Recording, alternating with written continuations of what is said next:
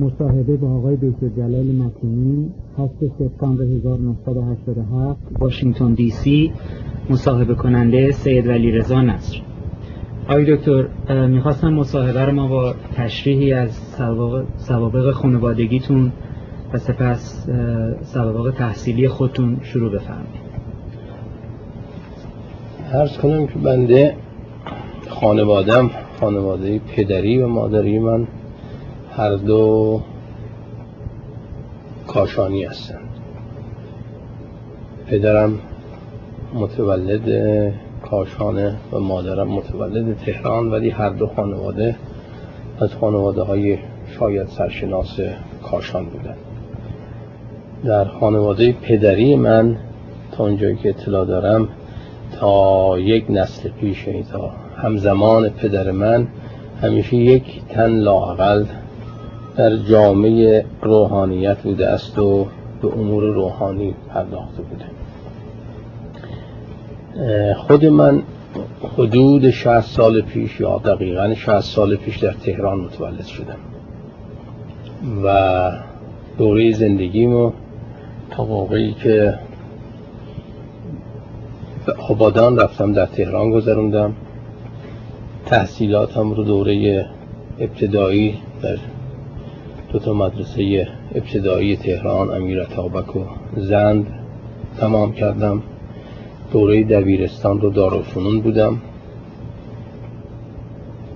تا دو سال اول دارالفنون تا قبل از شهریور 20 بوده دوره رضاشاه. از سال کلاس دوم به بعد بعد از شهریور 20 است و مقارن با حوادث اشغال ایران. در تحصیلات دانشگاهیمو در تمام مراحل در تهران تمام کردم. به خارج از ایران برای تحصیل نرفتم و در موقعی تحصیل می‌کردم که در ایران تنها یک دانشگاه بوده و دانشگاه تهران. دوره لیسانس و فوق لیسانس و دکتری ادبیاتم رو در دانشکده ادبیات تهران گذروندم. و همزمان با رشته ادبیات رشته قضایی دانشکده حقوق در تهران خوندم و دوره روانشناسی رو برای کار دبیری به طور جداگانه تمام کردم. و در نتیجه در سال 28 لیسانس رو گرفتم و در سال 36 از رساله دکتریم دفاع کردم. موقعی که دوره لیسانس رو تمام کردم یک سال بعد از اون کار معلمی پرداختم. عنوان دبیر دبیرستان البرز استخدام شدم. هفت سال در تهران درس دادم از 1329 تا از 1329 تا 1336 بعد سه سال در دانشکده فنی آبادان تدریس کردم. و این واقعه مربوط بود به بعد از ملی شدن نفت که آمریکایی آمدن و اون مدرسه فنی آبادان رو تحویل گرفتن و تحت شرایط خاصی در اونجا ما دانشجو پذیرفتیم. دوره خیلی کوتاهی بود. بعد از ملی شدن و بعد از اینکه در هر حال تشکیلات نفتی جای پاشون رو محکم کردن جلوی این برنامه رو گرفتن. در اینجا من این تذکر رو بدم که این در این چند سال هزینه ها رو من جمعی جهات شرکت نفت می‌داد بدون اینکه از دانشجویان تعهدی بگیره برای خدمت. شما فرمودین شرایط خاص در تحت چه شرایطی بود قبول دانشجو تعلیم اونها؟ والا دوره که ما بودیم شرایطش این بود که ما بهترین دانشجویان رو انتخاب می‌کردیم. اول یک کنکوری اون مؤسسه روانشناسی دکتر ایمن به عمل می آورد و حداقل میبایستی داوطلبین کلاس ده رو خونده باشن و حداقل معدل چهارده داشته باشن تا بهشون تقاضا نامه و اپلیکیشن بدن. ما هر سال حدود 500 داوطلب داشتیم. اون مؤسسه روانشناسی از اینا امتحان کتبی می‌کرد تست به عمل می‌برد. گزارش رو به دانشکده می‌داد. ما با هر سال سی نفر بیشتر نمیپذیرفتیم. سه برابر این عده رو معلمین دانشکده می‌رفتن به شهرهای اینا باشون مصاحبه می‌کردن و از بین اینا سی نفر انتخاب می‌کردن. و این سی نفر یا شاگرد اول استان بودن یا شاگرد اول شهر بودن یا شاگرد اول مدرسه شون مدرسه هیچ تعهد خدمتی از اینها نمی گرفت اینها تربیت می شدن در رشته مهندسی عمومی.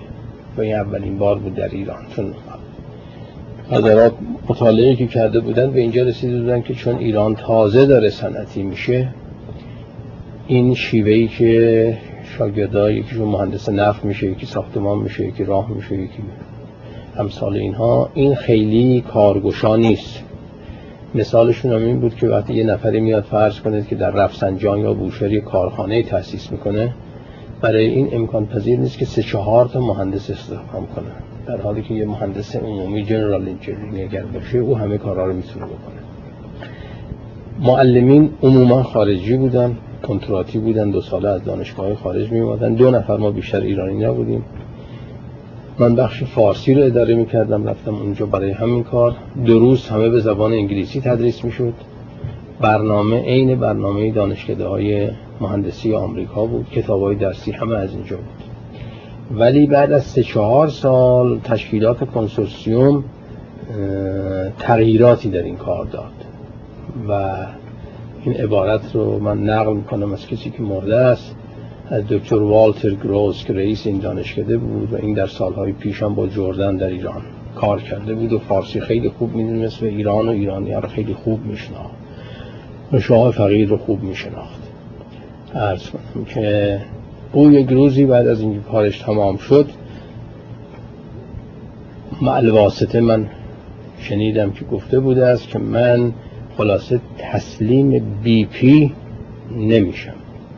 یعنی اون سیاستی که قبلا در دانشگاه در تکنیکال اسکول آبادان بود و عموما شاگردایی که تحصیل می‌کردن بار علمیشون زیاد نبود. بعد از چند سالی که از ملی شدن گذشت اون دسته دو مرتبه آمدن و اون مدرسه رو به نوعی خلاصه در ید قدرت خودشون گرفتن و اون گروه آمریکایی به طور کلی آمدن بیرون و باز برگشت به اونجایی که کسی که وارد اون مدرسه میشه این تربیت میشه و تعهد خدمت داره در اون دستگاه. در دستگاه منظورتون در کنسرسیون در کنسرسیون تشکیلات نفتی به طور کلی. اصلا در حال من سه سالی اونجا بودم و بعد داوطلب شدم که برم به دانشگاه مشهد در سال 1339 و مطابق مقرراتی که در اون زمان بود در دانشگاه تهران امتحان دادم و قبول شدم و رفتم به مشهد به عنوان دانشیار زبان فارسی ادبیات فارسی و تا چند ماهی قبل از انقلاب انقلاب اسلامی من در مشهد بودم و تدریس می‌کردم و در ضمن کارهای مختلف اداری در اونجا داشتم. از معاونت دانشکده مدتی با دکتر مرحوم دکتر فیاض کار کردم. بعد یه دوره طولانی شاید حدود 7 سال مسئول دانشکده ادبیات بودم. بعد معاون آموزشی و پژوهشی دانشگاه شدم و بعد هم یه دوره قریب سه سال رئیس دانشگاه فردوسی بودم و بعد خواهش کردم که کار اداری من در من معاف بدارن از کار اداری و نامه ای نوشتم به مرحوم عبیدا چون می‌دونستم این کار کار دشواری است و از یکی از دوستانم آقای رضای قطبی خواهش کردم که اون نامه رو به دست ایشان برساند و اون مرد هم تا نفهمید مضمون نامه چیست از کنم که نامه رو نگرفت. و وقتی فهمید که من می‌خوام استعفا بدم گفت چنین کاری نخواهم کرد. و من ایشون رو راضی کردم و گفتم که من در نامم نوشتم که به همون کار سابقم که تدریس هست برمیگردم. و به این جهت ایشون این لطف کرد و بردند و نامه رو دادند و با این کار موافقت شد. و من یک سال تمام در همون دانشگاه فقط تدریس کردم در دوره لیسانس و دوره فوق لیسانس و دکتری و در مهر پنجاب و هفت به دعوت فرهنگستان ادب و هنر که عضو وابستش اول بودم آمدم به تهران به دعوت جناب دکتر خاندری و به عنوان نایب رئیس فرهنگستان کارمو شروع کردم. و بعد هم به عنوان عضو پیوسته فرهنگستان بودم تا انقلاب اسلامی شد. هم ایشان هم من از کارهای اداری فرهنگستانمون استعفا دادیم و بعد هم بنده ناچار شدم که با کمال تأسف مملکت رو ترک کنم این کلی تقریبا در این یه نکته شما بهش اشاره فرمودین.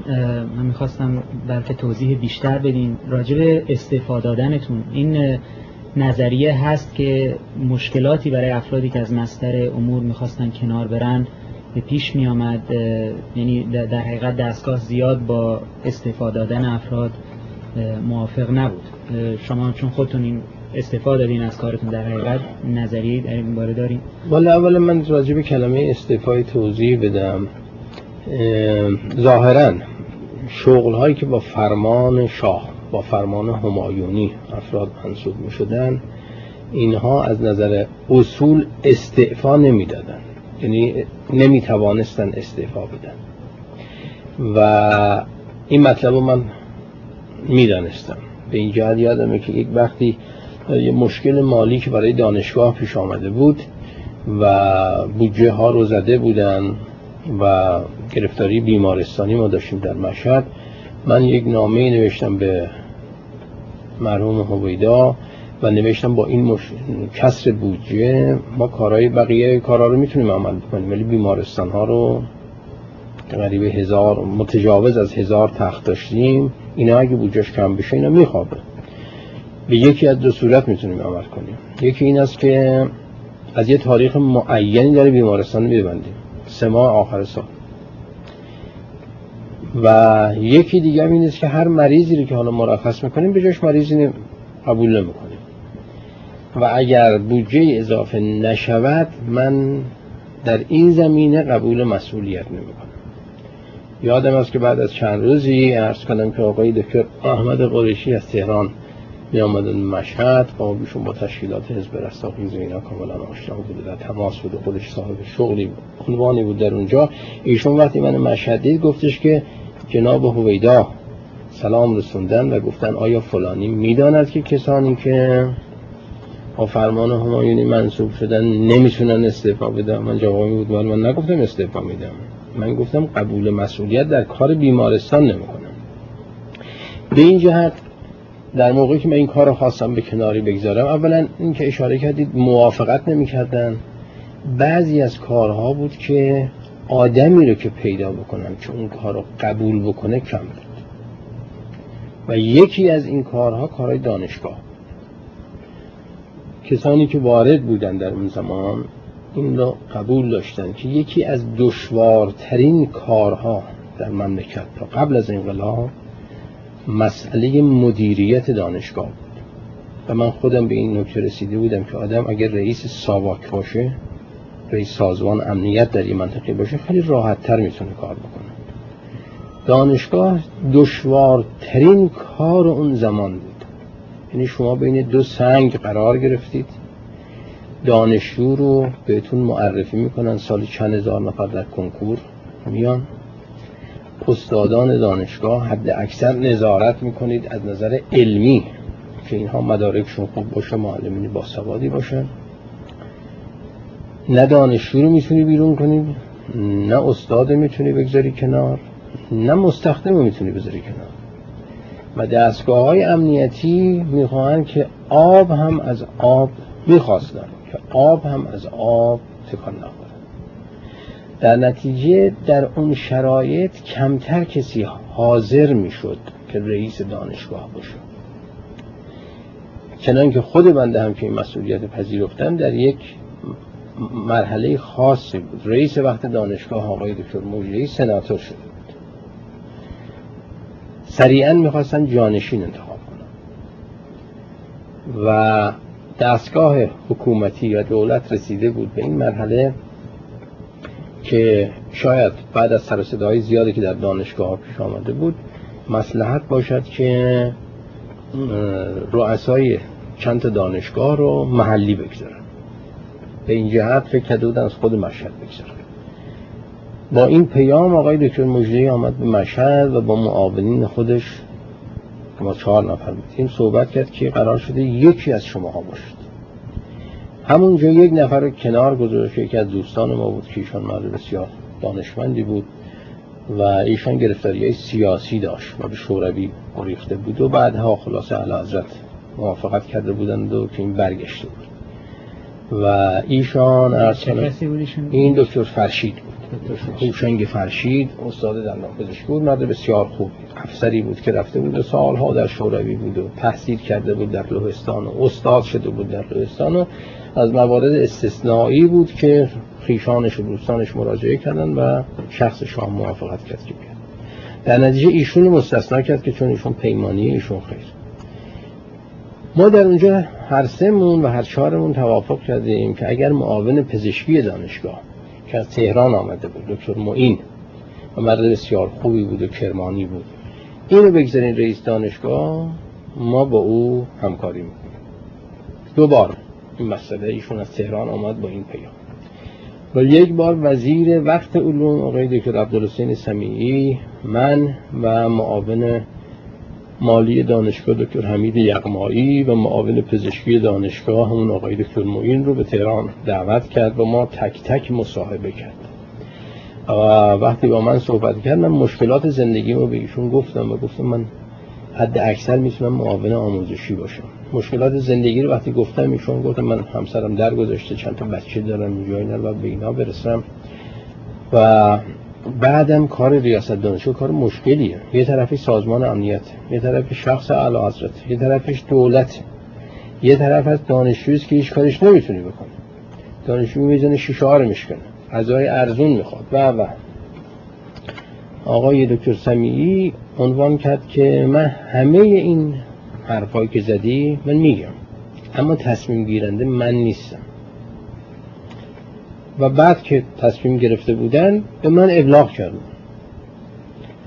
و من در اون موقع اگر آشنایانی رو که سه سال بعد داشتم در هیئت حاکمه در اون زمان می داشتم به وسیله اوناس از کار ریاست دانشگاه در می رفتم. ولی اون موقع من کسی نداشتم.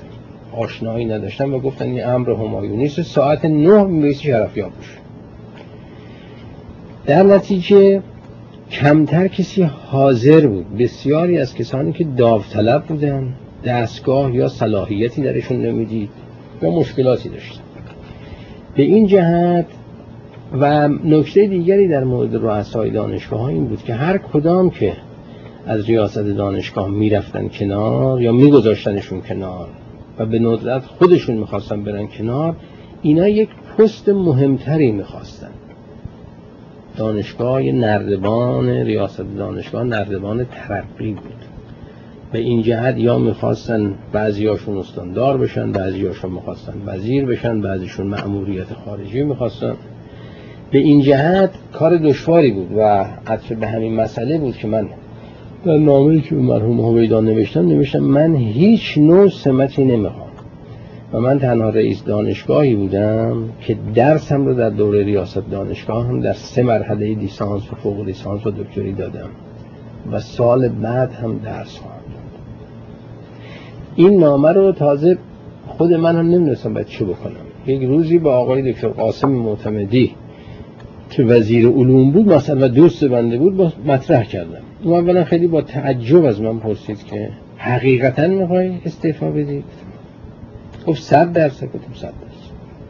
گفت حالا اگر اینجوره راهش این است که یک نامه خصوصی با قلم بدون شماره به شخص نخست وزیر بنویسی و دلایل تو ذکر کنی و خواهش کنی که ایشون به نوعی به عرض برسن. یعنی شما نمی‌تونستید رسما در شغلی که فرمان همایونی دارید بنویسید. رسما بنویسید. و به این جهت بود که این کار من کردم. و مدتی هم طول کشید چون من دقیقا در جریان بودم که کی این کار انجام میشه. به هر کسی که داوطلب بود دستگاه نمیپذیرو. به هر کسی رو که پیشنهاد می‌کردن او قبول نمی‌کرد. برای اینکه کار خیلی حساس دشواری بود رو تا اینکه آقای دکتر پرویز آموزگار که معاون وزارت علوم بود و فارغ تحصیل مشهد بود از دوستان منم بود ایشون خوشبختانه آیا تا برگردیم به نکاتی که راجع به فرمودی. شما چطور شد که علاقمند به ادبیات و فرهنگ و این رشته ها شدید والا من اگر به ادبیات رشته ادبیات نمی‌رفتم برای ادامه تحصیل از اول به رشته حقوق شاید می‌رفتم. چون دو تا مسئله در زندگی دوره نوجوانی و جوانی من مطرح بود که مربوط به خانوادهمون شد. یکی اینکه یکی از اموهای من وکیل دادگستری بود یکی از اموهام قاضی بود. یکی از تاییام وکیل دادگستری. به این خودش مسئله بود برای من. و از طرف دیگر یکی از خیشان پدری من که دقیقا من از نسبتش رو با خودم و با پدرم اینا دقیقا نمی‌تونم بیان بکنم. این کمی فاصله داره. این مردی بود که در سالهای خیلی پیش این ایران رو ترک کرد رفت به هند. و در کلکته مقیم شد. سید یک لاغبایی بود به اسم سید جلال الدین معید الاسلام و او در هند روزنامه حبل المتین رو دایر کرد که 38 سال مرتبا در اونجا چاپ شد. و چون پدر من هم هم یک دو سالی در هند با کار کرده بود و هم در ایران. ارز کنم که به عنوان مدیر مرکزیش بود در داخل ایران و قسمت های شاید آسیایی میانه. من این در ذهنم یکی اون حبل المتین بود و یکی این خیشان ارز کنم که که به کار قضاوت در حال مشغول بودن. و چون به رشته های پزشکی و فنی علاقه من نبودم ناچار رفتم به رشته ادبی و بعد هم همونطوری که اشاره کردم هر دو رشته ادبیات و حقوق با هم خوندم. اون موقع ممنوع بود این کار بنده ما چند نفری بودیم مثل دزدا که به این کار شد. هر روز اسممون آگهی می‌کردن که بیاین اسمتون یک جا خط بزنیم بالاخره لیسانس گرفتم و به این جهت بود که رفتم به دانشکده ادبیات و رشته رو باب طبع خودم دیدم و ادامه دادم. تو اون موقعی که شروع کردیم به تحصیل امکان ورود به دانشگاه رو فکر نمی‌کرد. برای یه دانشگاه بیشتر نبود. این بود که آدم میره و درسش رو می‌خواند و میره دبیر دبیرستان. ها میشم و تو من این کار رو شروع کردم تا بعدها تعداد دانشگاه ها بیشتر شد و بنده هم مثل دیگری رفتم به برای تدریس دانشگاه. این نام حبل المتین رفتی داره با نام خانوادگی؟ والا اونطوری که بله پدرم می‌گفت نام خانوادگی متینی رو پدر من بر اون اساس انتخاب کرده و نام خود من رو هم که جلال گذاشته از بر اساس نام اون مرد. شما فرمودین که زمانی که به دانشگاه می رفتین مصادف بود با شلوغی های 1320 و همون دورانی بود که در اون سال و سالهای بعد که حزب تودم نوز گرفت. من می‌خواستم سوال کنم که آیا شما خودتون سابقه سیاسی در دانشگاه داشتید و اگر نه خاطراتی از فعالیت های سیاسی در اون دوران چه در خانواده چه در اجتماع و چه در دانشگاه دارید؟ نقل بفرمایید. والا اون مطلبی که فرض کردم از کلاس دوم دبیرستان مقارن بود به شهریور 20 بله. یعنی من دوره ابتدایی و یک سال و نیم تقریبا یک سال اول تحصیل دبیرستانی دوره رضاشاهی بوده از دوره خیلی آرام منظمی. شاگردای مدارس در مراحل مختلف همه با اونیفرم معینی بودن. سر ساعت معین می‌رفتن. مسائل سیاسی اصولا مطرح نبود. و شهریور 20 به کلی اوضاع رو دگرگون کرد. یعنی واقعا دبیرستان ها تا چه برسه به دانشگاه چون من سالهای اولش که دانشگاه اطلاعی ندارم نبودم. دبیرستان ها یک محیط کاملا سیاسی شده بود. و من خوب یادمه که جلساتی که ما درس انشا داشتیم انشاها اختصاص داشت به مسائل سیاسی ولو معلم مسئله دیگری می‌داد. و گاهی شاگرده از یک کلاس دیگری میومدن به این یکی کلاس میدن طرف چی نوشته. امروز این می نویسه فردا اون یکی که وابسته به یه گروه دیگری هست یک جواب می‌داد و نه من خودم عرض کنم که به هیچ حزبی نرفتم. چرا نرفتم؟ نمی‌دانم. با وجودی که من علاقه من بودم به مسائل سیاسی روزنامه های مختلف رو میخوندم. به خیلی از میتینگ ها و دیمونستراسیون ها می‌رفتم. به عنوان تماشاچی لاغر خیلی از دیمونستراسیون های بزرگی عرض کنم که مال حزب توده رفتم تماشا کردم. روزگاری همش مرگ بر تیتو و مرگ بر فرانکو بود کسی دیگری کاری نداشتن. یادم هست یک نمای مردی دبیر کل اتحادیه جهانی کارگران به ایران آمده بود به اسم لوی سایان. اونم رفتم دیدم. اما شاید عاملش این بوده که من خیلی کمتر علاقه من بودم که قول معروف ریش هم رو دست کسی بدم و او هر جوری که می‌خواد من رو به هر جا که می‌خواد ببرم. ولی ناظر بسیاری از مسائل بودم واقعیتش این است که در دبیرستان ها و دانشگاه تا یکی دو سه سال بعد از 28 مرداد یک کانون فعال سیاسی بود. بچه ها هر کدام در یه واحدی بودن و این حرف من بارها در گذاشتم در کلاس در مجامع مختلف زدم که برای احزاب شاگرد مدرسه و دانشجو بهترین خوراک یعنی عمله مجانی است. نون و آب و لباس و پول کتابش رو بابا و ننش میدن اینم در یه سن سالی است که می‌خواد فعالیتی بکنه. به این جهت را میفته وارد این تظاهرات میشه. من در دبیرستان البرز که درس می‌دادم خوب یادمه که واقعا روزهای پرآشوب ما خیلی زیاد داشتیم. مقارن رو دوره مصدق. ارز کنم که طرفداران مصدق یه طرف بودن بعد که کاشانی جدا شد طرفداران کاشانی یه طرف دیگری بودن. پان ایرانیستا یه طرف بودن چپی ها یه طرف بودن. و من خوب یادمه که یک روزی معاون البرز من جوانم بودم به سی سالم بود افتر که درس می‌دادم. یه روزی من گفتش که شما این, این روزایی که میاید با ماشینی چیزی بیاین تا دم ساختمان. من ماشین نشون با اتوبوس میبردم گفتم مجبوری به تاکسی بیام گفت بله. ما با تاکسی می تا دم در مدرسه بودم بعد از یه هفته ای که گذشت گفت نه دیگه همون طریق عادی بیا کنیم ماجرا از چه قرار بوده؟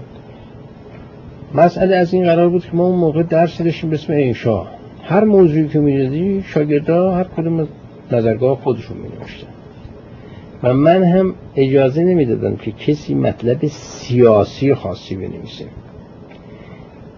این واقعی که این معاون مدرسه مردنی چی هم بهش برخورده بود جلسه اول سال تحصیلی بوده من رفتم به یک کلاسی کلاس نهم.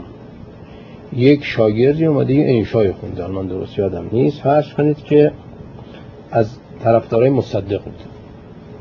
و من بهش تشدد کردن که کلاس درس جای مسائل سیاسی نیست.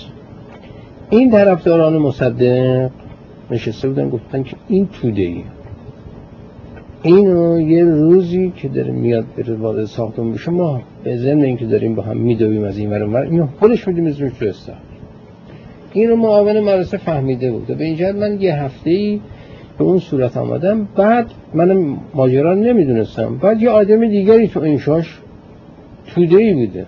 او چیزی نوشته بود. اون طبق معمول به اونم گفته بودم این تذکر داده بودم. بعد اینها هم نشسته بودن. گفتن نه بابا این توده ای نیست. به این جهت عرض کنم که به این جهت من مثلا یادمه در همین مرسه البرز یه وقتی صحبت شد یه اتحادیه داشتن دانش آموزان زیر نظر حزب توده. پیشنهاد کرده بودن که برای اینکه حقی از دانش آموزان فوت نشه نماینده دانش آموزان هر کلاسی در جلسه طرح سوال امتحانی باعث نظارت داشته یعنی یک لوتی بازی به معنای حقیقی در سراسر مدارس شد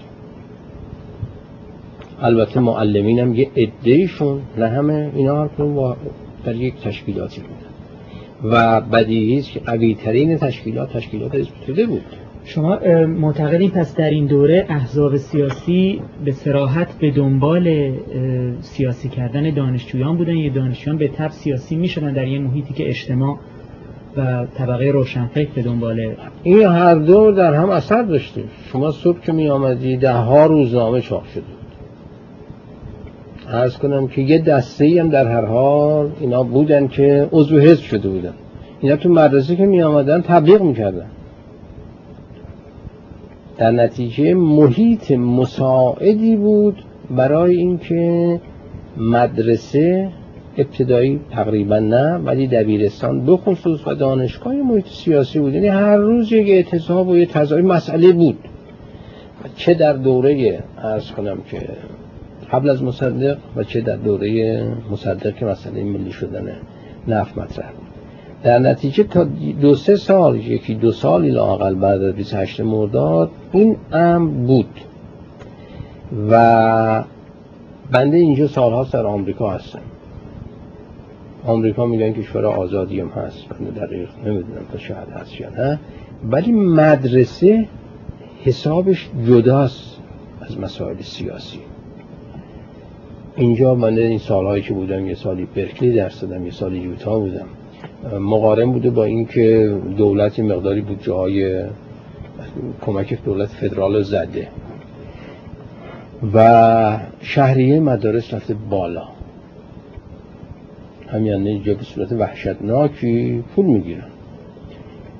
اینها هر کدامش یکی از اینها کافی بود که تمام دانشگاه های ایران رو به اعتصاب بکشه. من یادم دوره که ما دانشگاه درس بخوندیم سالهای اول ما 42 تومن کل پولی بود که در یک سال می‌دادیم. این رو آمدن اضافه کردن به 100 تومن رسون اعتصاب سراسری در دانشگاه را افتاد. توده ها آمدن شورای دانشگاه رو محاصره کردن. تمام سیمه های تلفن رو قطع کردن. قوای انتظامی نذاشتن وارد دانشکده ادبیات که محل شورا بود بشه. استادان بیچاره که دیشون آدمای بسیار مسنی بودن از اتاق نمی‌تونستن بیان بیرون حتی به دستشو نمی‌تونستن برن. و اینها از گلدان های اونجا و دوست گیری از این برای ادرار استفاده می‌کردن. و حزب توده ایران و دستگاه های مختلف این یکی از شاهکارهای خودشون بود. در دوره بعد که خود من کارهای اداری داشتم در دانشگاه شهریه بود 240 بعد شد 450 اجازم دادن که رسیدگی بشه کسانی که ندارن کمتر بدن. ما کمیته داشتیم. ولی این جرم تلقی می شد که به چه مناسبت از دانشجو می‌خواید درس بگید شعار درهای دانشگاه رو رو به بچه ها باز کنید شعار خیلی فریبنده بود. من همیشه می‌گفتم آقا تنها جایی که درش رو باز می‌کنن رو به همه طویله است. طویله رو درش باز می‌کنن. دانشگاه درش باز نمیشه. حقم نیست. تحصیلات ابتدایی حقم این تحصیلات دانشگاهی امتیازی است که باید به کسی که شایستگی داره بدم به این جهت در اون روزگار تمام طبقه روشنفکر اونایی که خودشون روشنفکر می‌دانن اینها با هر نوع حرکتی که در دانشگاه شما مخواستید بکنید سن شهریه بگیرید نه مخالف قرار که در اینجا شهریه رو می‌گیرن کسی هم نمیاد شعار بده که دولت آمریکا که در سال میلیاردها دلار کمک به کشورهای خارجی می‌کنه بلا عوض یا با عوض این چرا از دانشجویانش پول می‌گیره؟ این به نظر شما دلیل این تقارن مسائل سیاسی و مسائل داخلی دانشگاه چه بود؟ این بود که دانشگاه دانشگاه دولتی بودن یا اگر دانشگاه خصوصی می بودن این مسائل بیش نمی آمد والا نه. مسئله ببینید به یه صورتی بود. من نمی‌دونم من چی خواهم گفت. کاملا درست است یا نه ولی به عنوان یه نظری میشه راجبش فکر کرد.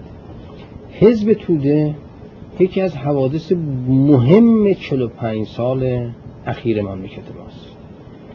برخی اظهار نظر کردن که دو حادثه در 14 قرن اخیر ایران خیلی مهم بوده.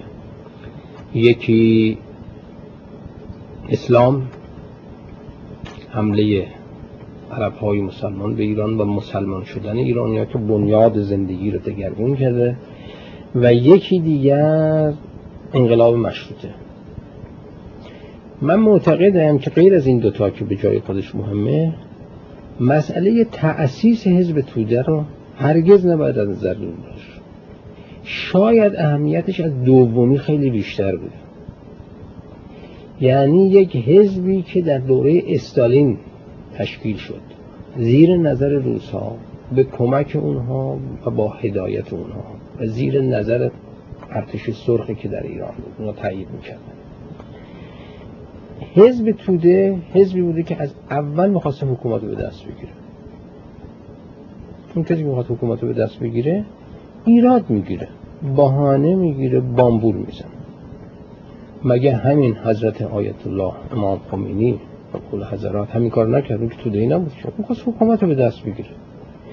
اگر شاه میآمد در دوره شاه می‌گفتن در انجمنهای ایالتی و ولایتی زنان حق داشته باشن رأی بدن ایشان تب می‌کرد در قوم و اعلامیه می‌داد که این کار فحشاست. این در این کتاب بررسی نهضت امام خمینی هم اینا نوشته شده من طرفداران خودشم هست آقای مهندس بازرگان بلا فاصله اعلامیه صادر می‌کرد که ما دولت را از اقدامات کافره برحضر میداریم. اقدامات کافره یعنی زن بیاید رأی بده. و هر کاری که می‌شود اگر در مورد مواد مخدر کاری ندارم خوب یا بدش من وارد نیستم. در اون دوره دستور دادن که اگر کسانی رو گرفتند و قوانین نوشته شد اینها رو اعدام می‌کردن بعضی از اینا رو. همین آقای خمینی در کتاب ولایت فقیهش و کتاب دیگری در همون دوره نوشته این درستی که یه آدمی رو مرد مفلوک فقیر بیچاره رو به خاطر مثلا ده گرم ده میلی گرم هروئین تیربارونش بکنن این اون موقع که می‌گفت برای که همد... احساس همدردی دیگران رو جلب بکنه خوب بود. ولی وقتی اومد سر کار هم زنا رای دادن یعنی به فحشاتن داد. هم زنها رو به مجلس فرستاد به فحشای بزرگتری تن داد هم زنها رو تو خیابونا فرستاد به عنوان قوای امنیتی. حزب توده حزبی بود که حکومت رو می‌خواست.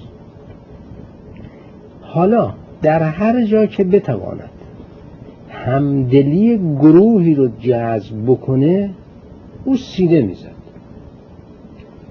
پس اگر امروز میان میگن شهریه از چهل تومن بره به صد تومن خب واسه یه مشکل نمی‌خوام بدم.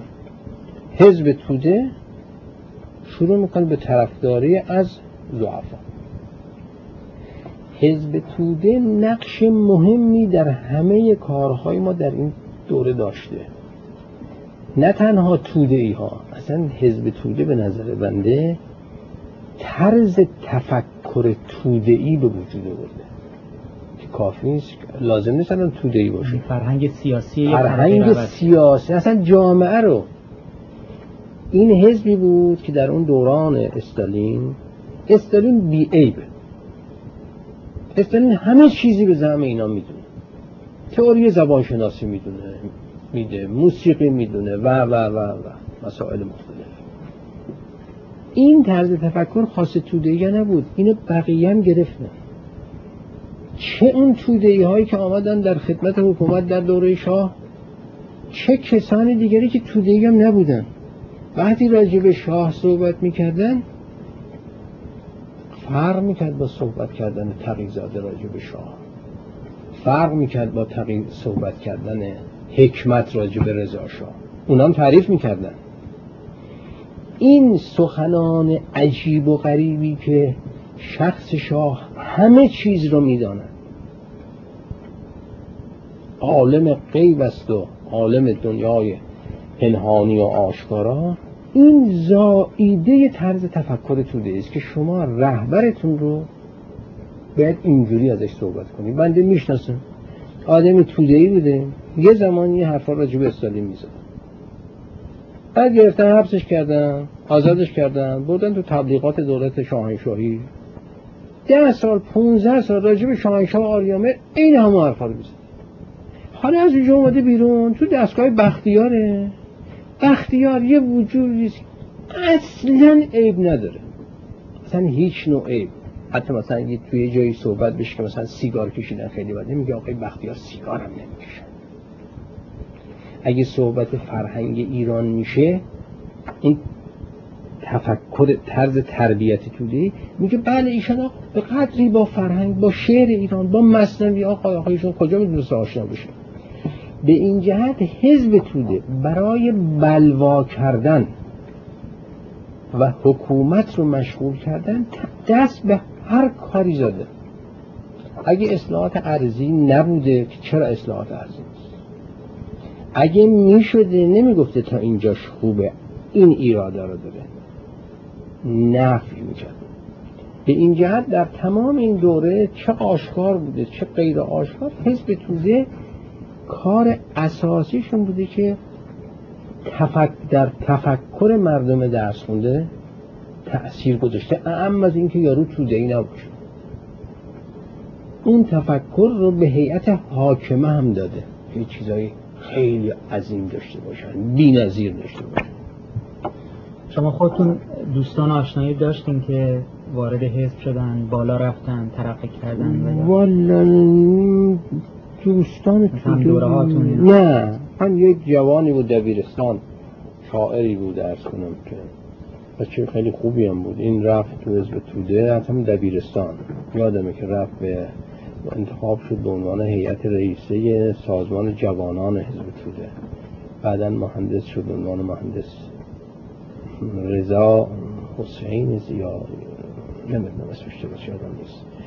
یا رضای زیایی بود یا حسین زیایی نه من کسی از حزب چون خودم اصولا آدم سیاسی نبودم شاید روزنامه های اینا رو میخوندم شما راجب دورانتون در دبیرستان البرز و این هم دوره بود با زمان دکتر مشتهدی و دوران اولیه دبیرستان.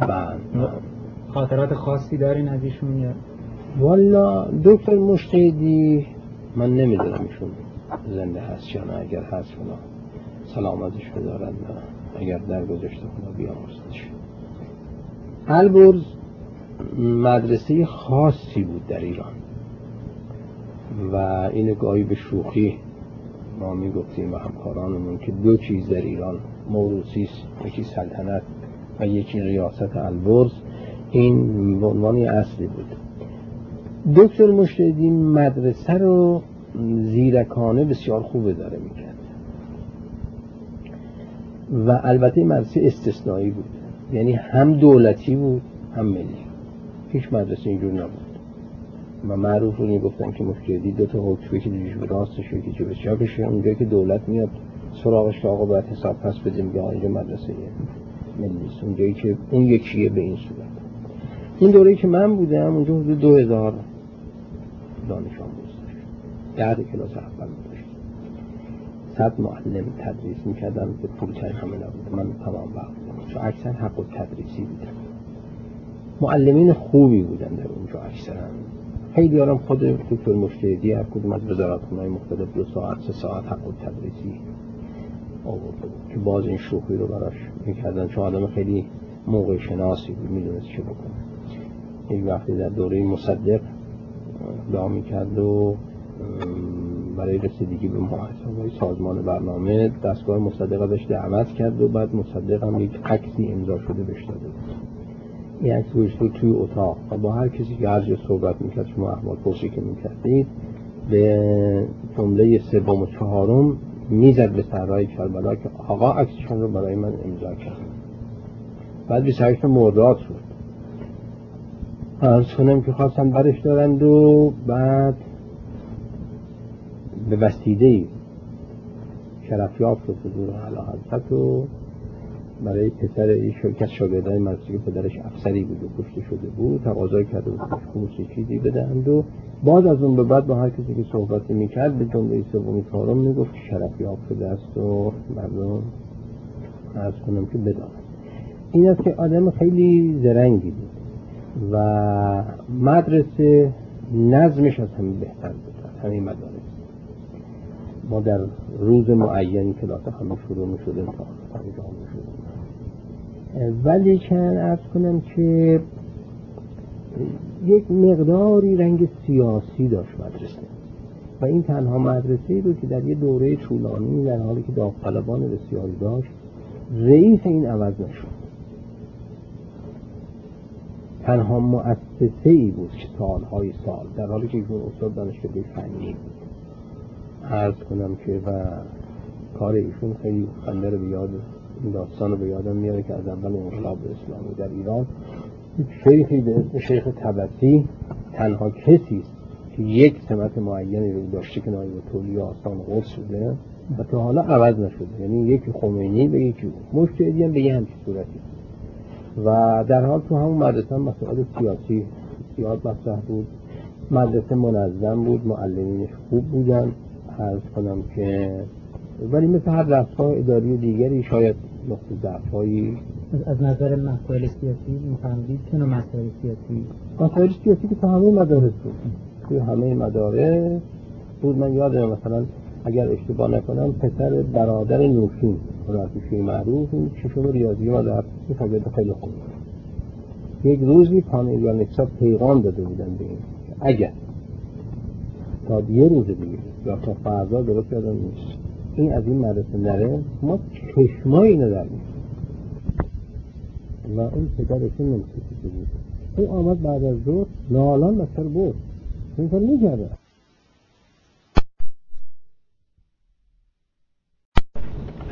این نوع حرکات نشانه این بود که مدرسه زنده است فرهنگ ایران زنده است که همش توش سر و صداست در حالی که ما اینجا می‌بینیم تو انگلیس هم می‌بینیم فرانسه هم می‌بینیم. این موارد خاصی است که دانشجویان گاهی دخالتی می‌کنن. دهه 60 در اینجایی کمی شروع بود اما این که امروز نرخ غذا رو توی سلف سرویس 20 سنت بردن بالا شهریه اینقدر بردن بالا گفتن فلان روز بیار امتحان بدیم کسی شیشه نمیشکنه پاشو پدر مادر نمیده و آزادی خواهان و روشن فکران هم تاییدشون نمی‌کنه.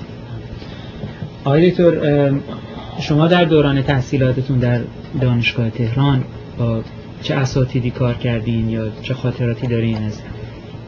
حالا من در سال 25 وارد دانشگاه شدم و جز اون گروهی بودم که این سعادت داشتم که شاگرد یک گروهی از اساتید خیلی کهنسال بودم.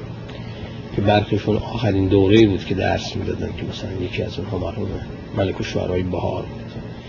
بعد از اینکه مسئول بود و برده بودنش به سویچ اینا برگشت به ایران دو سالی زنده بود و من و چند نفر دیگری جز آخرین دسته شاگردان شد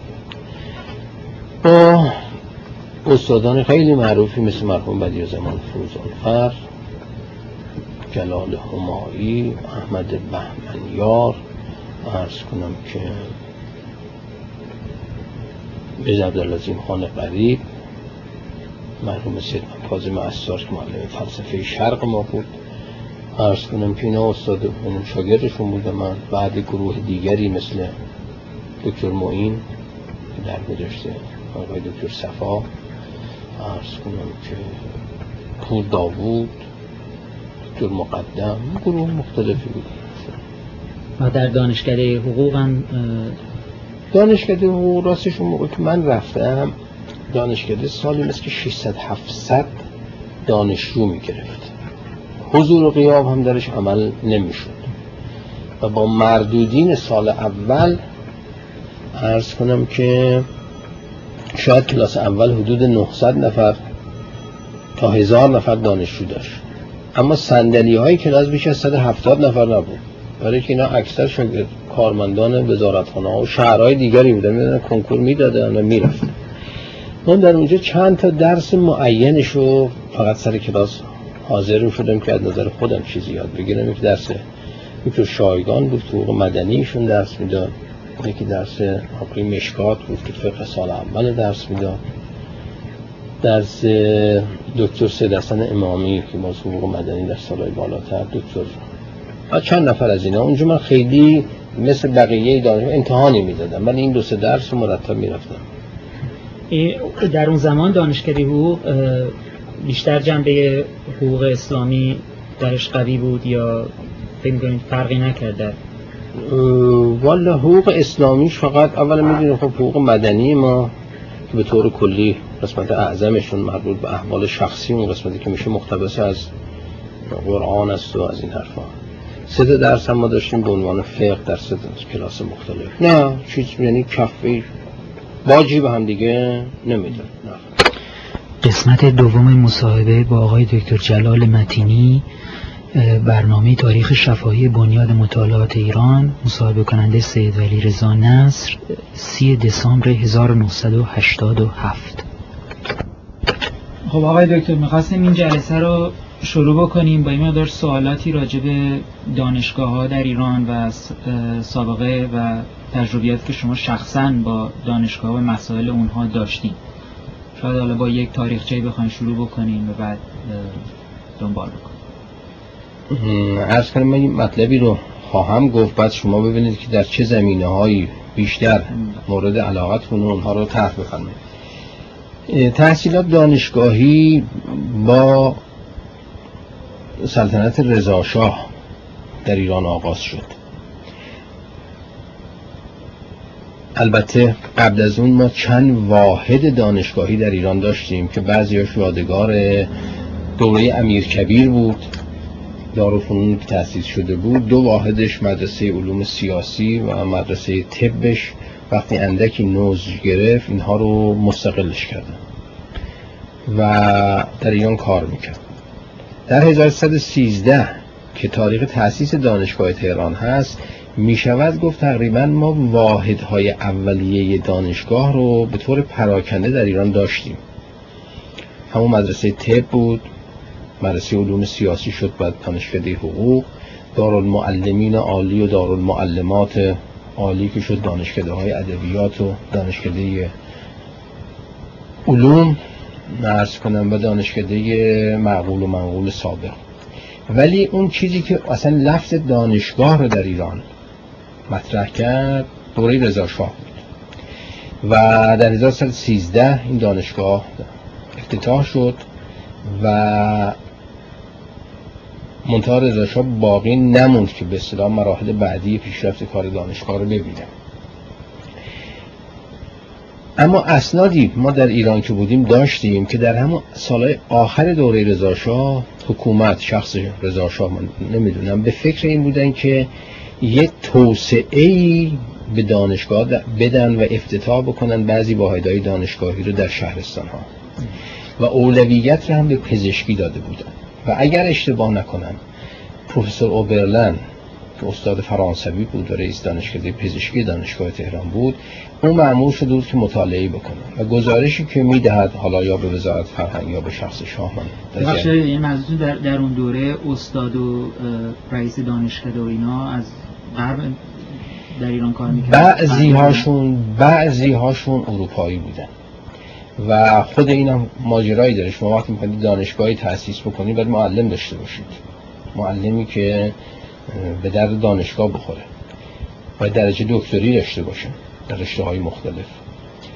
کاری که رضا شاه کرد این بود که چند سال پی در پی سال صد نفر دیپلمه رو برای تحصیلات عالی فرستادن به اروپا. این با نظر این بود که اینا برای کار در دولت برگردن بیشتر یا برای کار آموزش بود دبیرستان و مسئله دانشگاه. و گروه نخستین استادای ما در دانشگاه های دانشگاه تهران در دانشگاه های مختلف اکثرشون همین فارغ التحصیل بودن. و اینها رو دقیقا دولت کنترل می‌کرد. سرپرستان بسیار قوی بالا سر اینا بود. روز به روز از کار اینا خبر داشتن که یکی از سرپرستای خیلی خوبشون که تعریف می‌کنن مرحوم اسماعیل مرآت این به دلیل سیاسی بود؟ آیا این سرپرستی یا والا هم سیاسی و هم بیشتر غیر سیاسی. برای اینکه یه جوان شرقی رو از اون محیط بسته مملکت خودش وقتی شما رهاش می‌کنید توی شانزلیزه این به طور طبیعی به خیلی کارهای دیگر اول کشیده میشه تا مسئله دانشگاه. به این جهت دقیقا اینها رو هم پولشون دولت می‌داد و هم نظارت می‌کرد.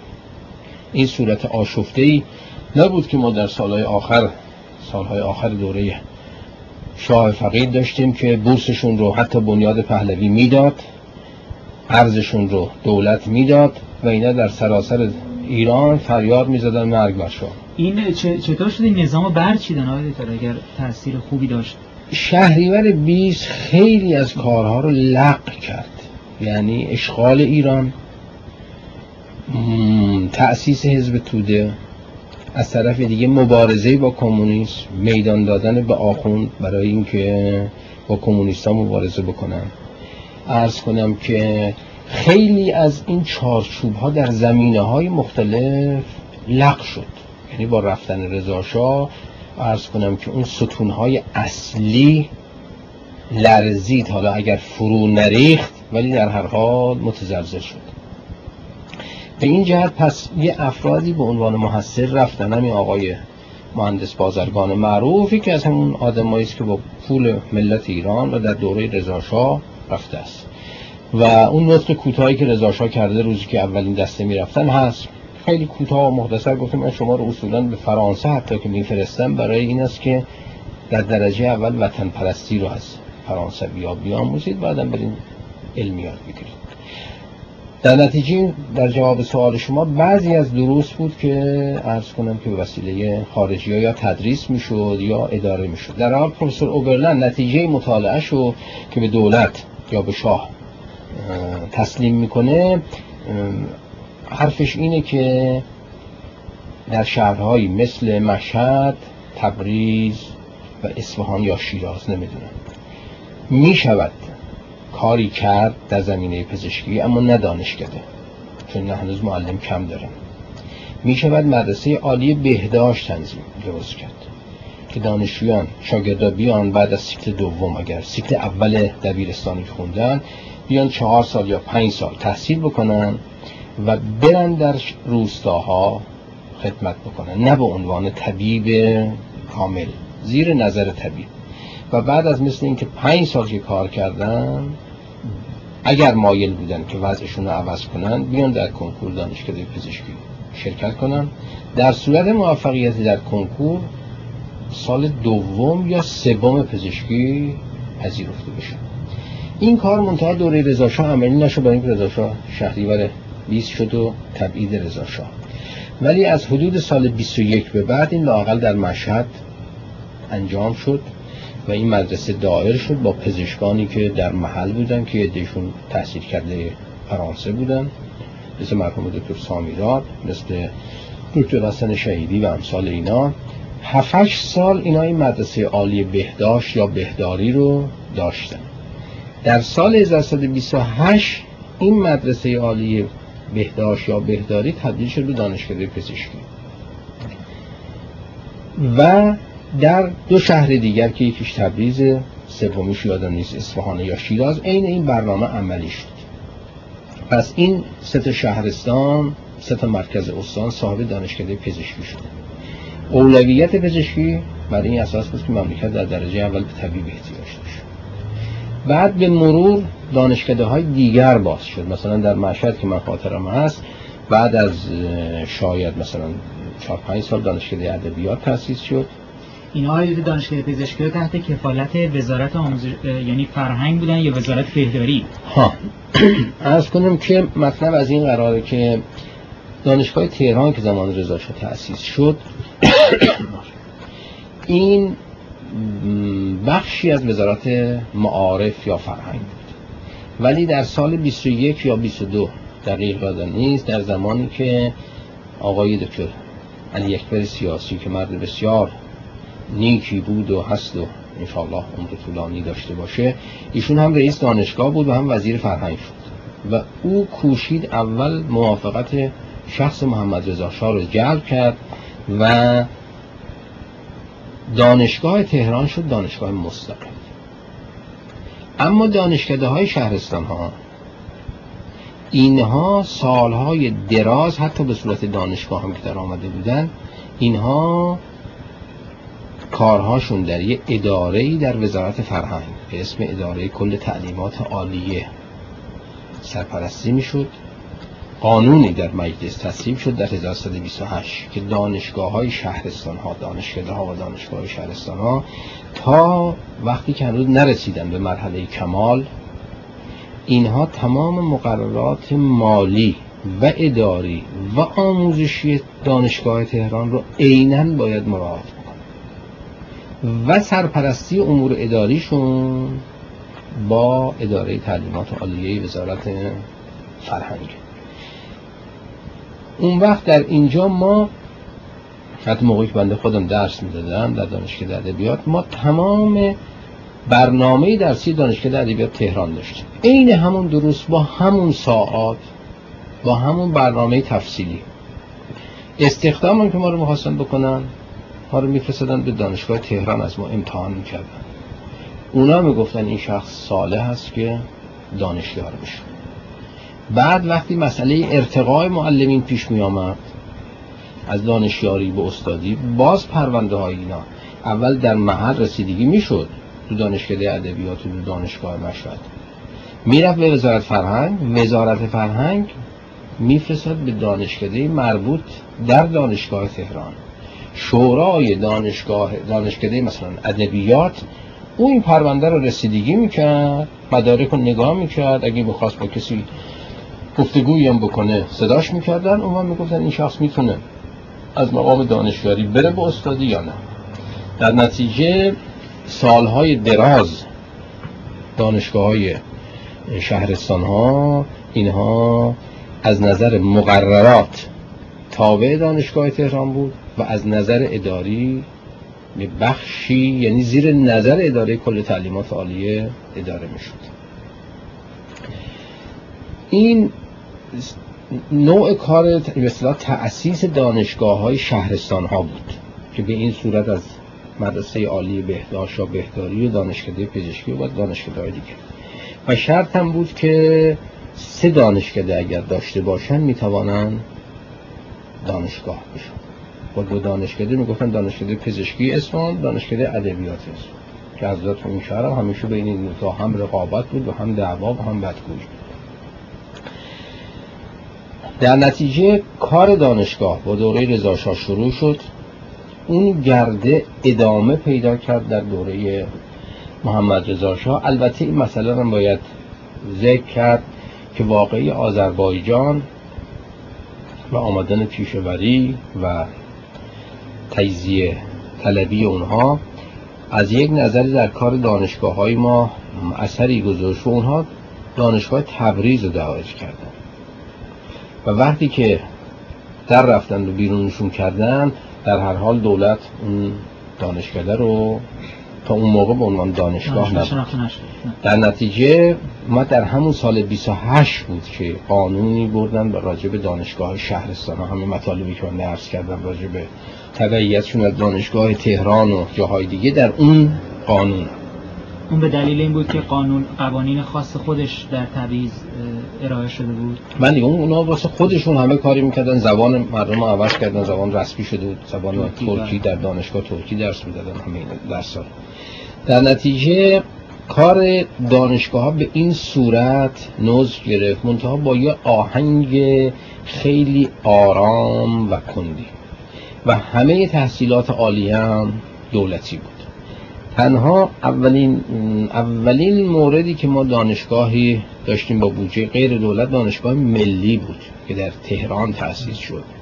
دکتر شیخ الاسلامی می با شیخ الاسلام زاده نمی‌دونم رئیسش بود.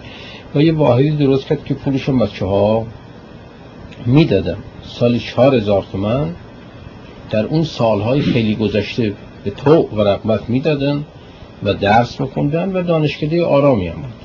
ولی به چه صورت بود؟ تو دولت تعیین ریاست اونو می‌کرد؟ این برای اولین بار بود که دولت اجازه داد که یه مؤسسه تعلیمات عالیه غیر دولتی باز میشه و همون موقع هم شایعه بود که حتی شاید دانشگاه تهران با این کار سخت مخالف بود. برای اینکه نمی‌دونستن که سرنوشت به کجا می‌رسه از نظر علمی در نتیجه بخش مدرک تحصیلی می‌خواست بده دیگه. دولت میبایستی مدرک تحصیلی رو تایید بکنه. پس میبایستی در مسائل مختلف نظارت داشته باشه.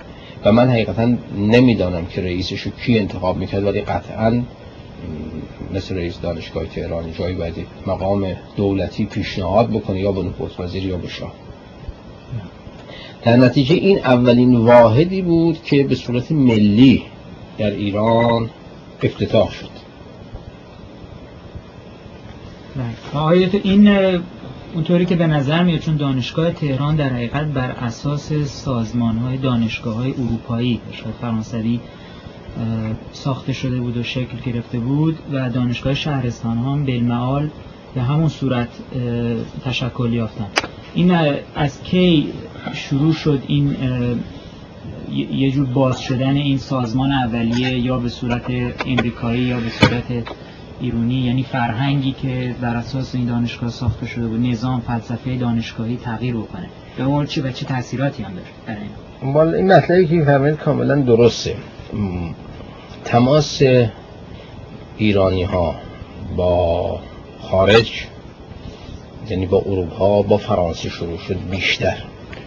با آمریکا که اصلا بسیار چیز نادری بود کسی رفت آمد بکنه. در نتیجه اولین گروه تحصیل کرده هایی که برگشتن اینها همه در نظام تحصیلات فرانسوی دانشگاه اونجا درس خونده بودن. و طبیعی است که وقتی هم که برمیگردن به مملکتشون همون الگو رو سعی می‌کنن به اصطلاح پیاده بکنن و اجرا بکنن. این کار در دوره رضاشاه شروع شد و به همین جهت بود که ما عنوان استاد کرسی داشتیم.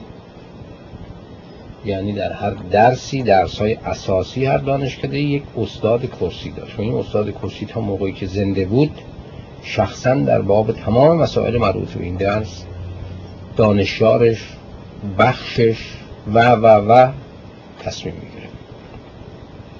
و طبیعی است که عین این برنامه در دانشگاه شهرستان ها اجرا می‌شد.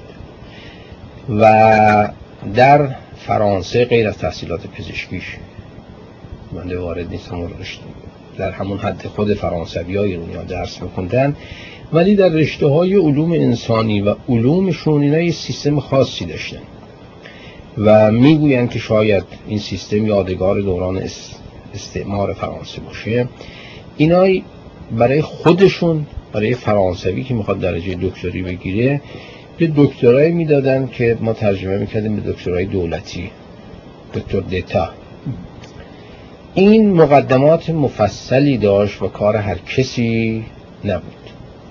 خارجی هایی که می آمدن در اینجا یه نوع دکتری بهشون می‌دادن. به اسم دکتری اترانژه دکتری خارجی یا دکتری یونیورسیته البته ایرانیانی ما داریم که در همون دوره رفتن دکتری دتا گرفتن. فرض کنیم مثل آقای دکتر سیددی شایگان دکتر صدیقی ادشون خیلی معدود.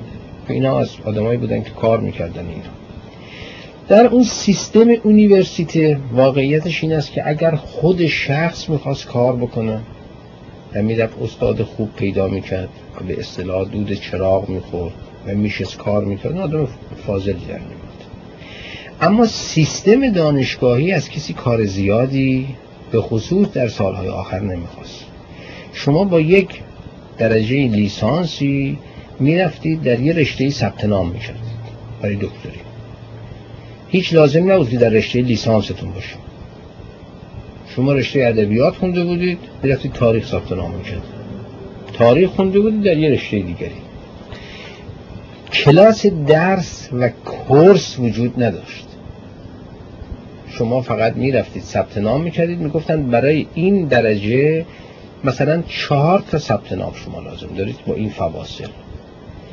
و از همونجا شما می‌رفتید با یه استادی رو انتخاب می‌کردید و موضوع رساله دکتریتون رو می‌گرفتید. آدمای بودن از ایرانی ها از هموطنان ما که با همین سیستم کار کردن. بسیار فاضل. رساله های معتبری نمیشتن این مربوط به شخص خودشون بود. اما کسانی هم بودن که از این سیستم سوء استفاده کردن مدرک تحصیلی رقیقی گرفتن. چون این مدارک در خاک فرانسه معتبر نیست. یعنی شما وقت دکتری اونیورسیته یا اترانجی دادید در خاک فرانسه کاری نمی‌تونید بکنید. این واسه کشور خارجی. حالا خارجیان بستگی داره به اینکه معتبر بدانن یا ندانن. این وقت می‌دونست دانشگاه تهران اینو معتبر معتبر می‌دانست واسه که کسانی که می آمدن تحصیل کرده عموما همینا بودن کسی دیگری نبود.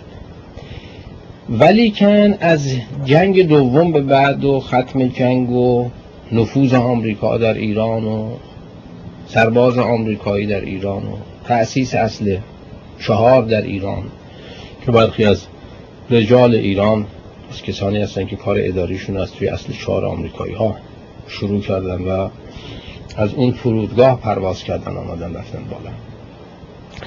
راه آمریکا باز شد و در نتیجه عده زیادی از ایرونیا رفتن به آمریکا برای تحصیل. و با وجودی که عدهشون موندن در آمریکا شرایط طوری بود که می‌تونستن بمونن و کار بکنن ولی عدهشون هم برگشتن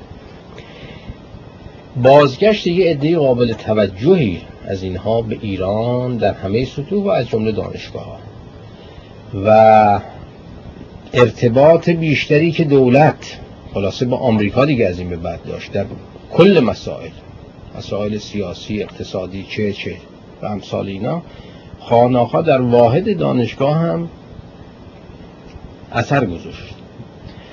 و دولت در صدد برآمد که یه تغییرات بنیادی در کار دانشگاه بده. این های طور وارد این بحث بشیم.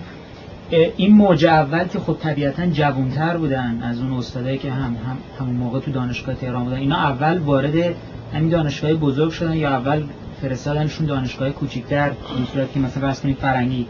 به بخش امریکایی محصلین امریکا اول فرض از شیراز سر در آوردن یا از دانشگاه ملی سر دادن ولی اون اون فرانسه تحصیل کردن همچنان تو دانشگاه قدیمی تر بودن. نه. مخلوط بود قضیه. به نظر من بیشتر مخلوط بود و من از سائه درست یادم نیست داستان دانشگاه شیراز یا دانشگاه پهلوی که بعدا نامگذاری شد.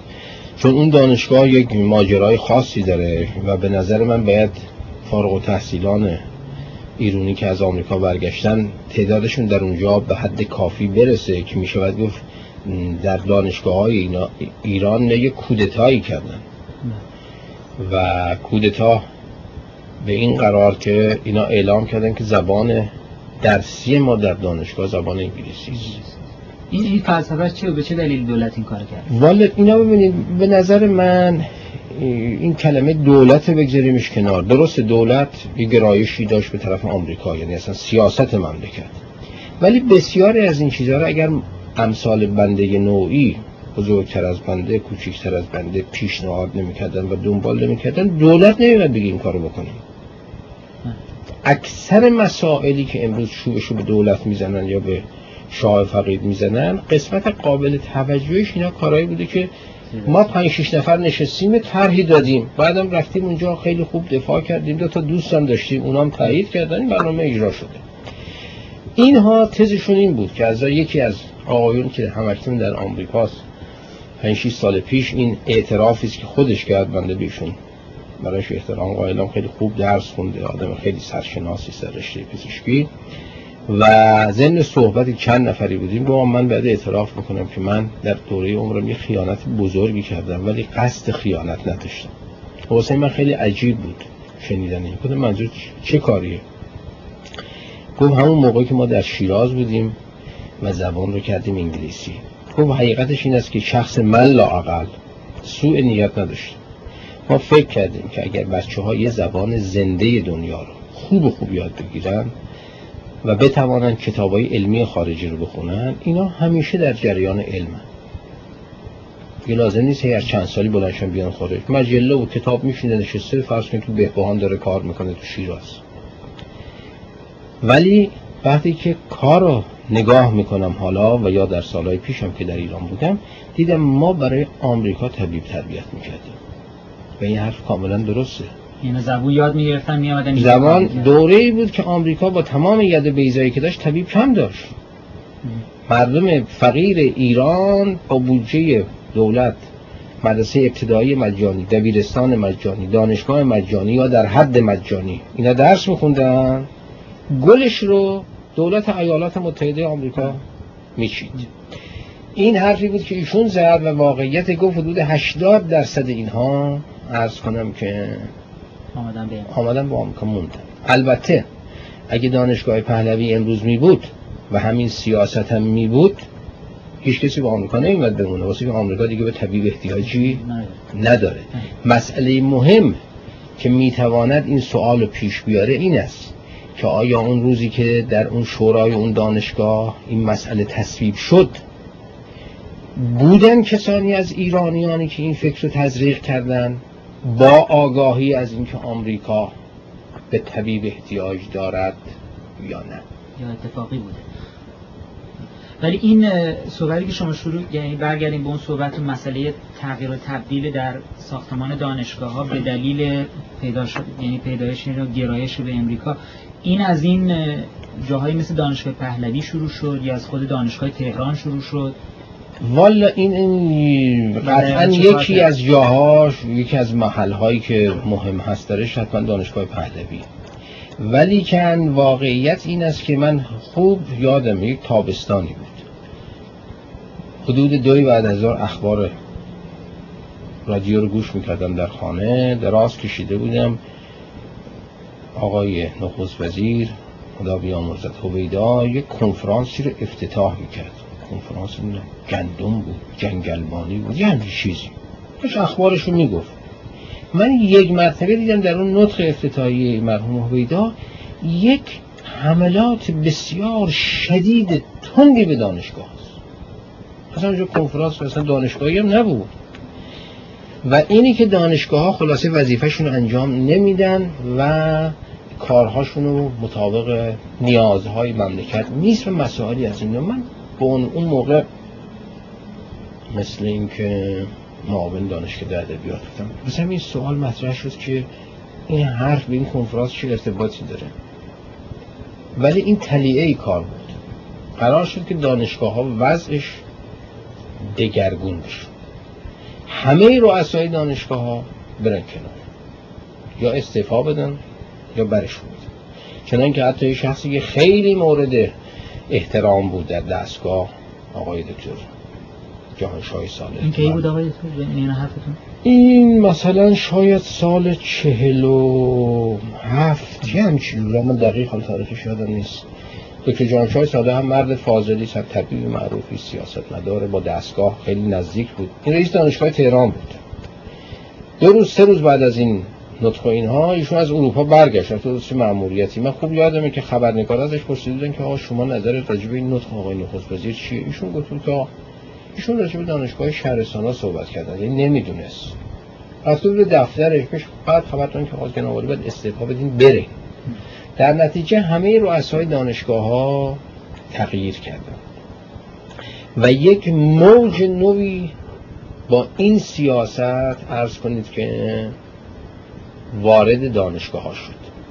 فرض کنید در دانشگاه ما آقای دکتر محسن زیایی که مرد بسیار فاضلی هم هست تحصیل کرده آمریکاست خیلی هم مرد فاضلی است. ایشون آمد به عنوان رئیس دانشگاه. به جای کی بود؟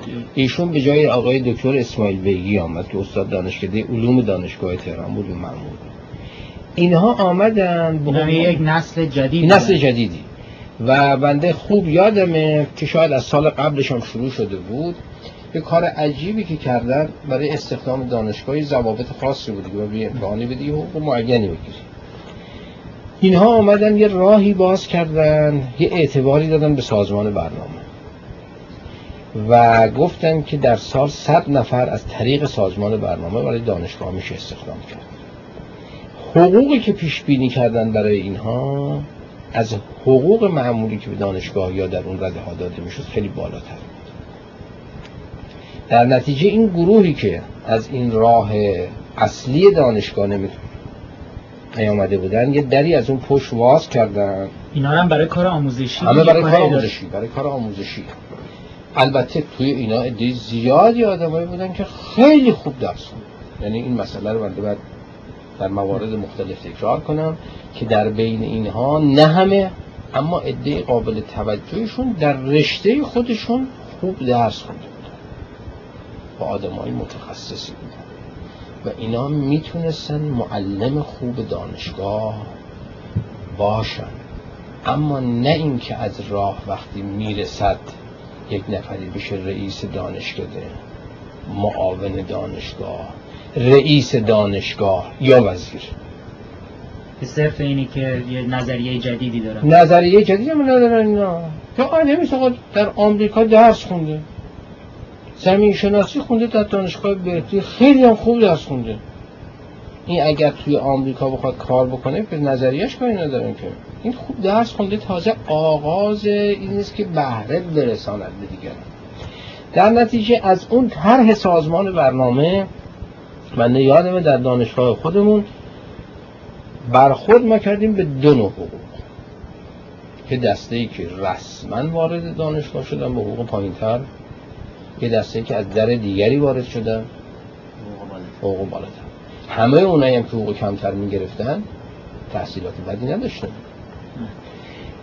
با اون طرحی که عرض کردم مطرح شد و راه افتاد و رؤسای دانشگاه عوض شدن اون مسئله کنفرانس آموزشی رامسر از سال مطرح شد. آقای تا درست قبل برسیم به این مسئله.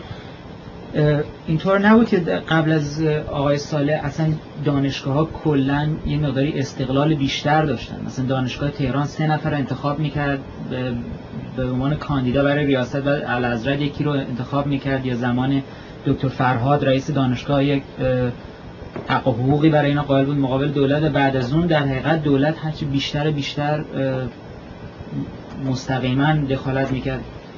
چرا؟ این مسئله هست. از زمانی که دانشگاه تهران مستقل شد. یه شورای دانشگاهی داشت دانشگاه تهران. که اگر اشتباه نکنم رئیس هر دانشکده و یک استاد از اون دانشکده نمایندگی داشتن در اونجا. و اینها بودن که رئیس دانشگاه رو انتخاب می‌کردن یک نفر. شد آقای دکتر علی اکبر سیاسی. توی دانشکده هم استادان بودن که رأی می‌دادن. فلان کس میشه رئیس دانشگاه دکتر امید میشه رئیس دانشگاه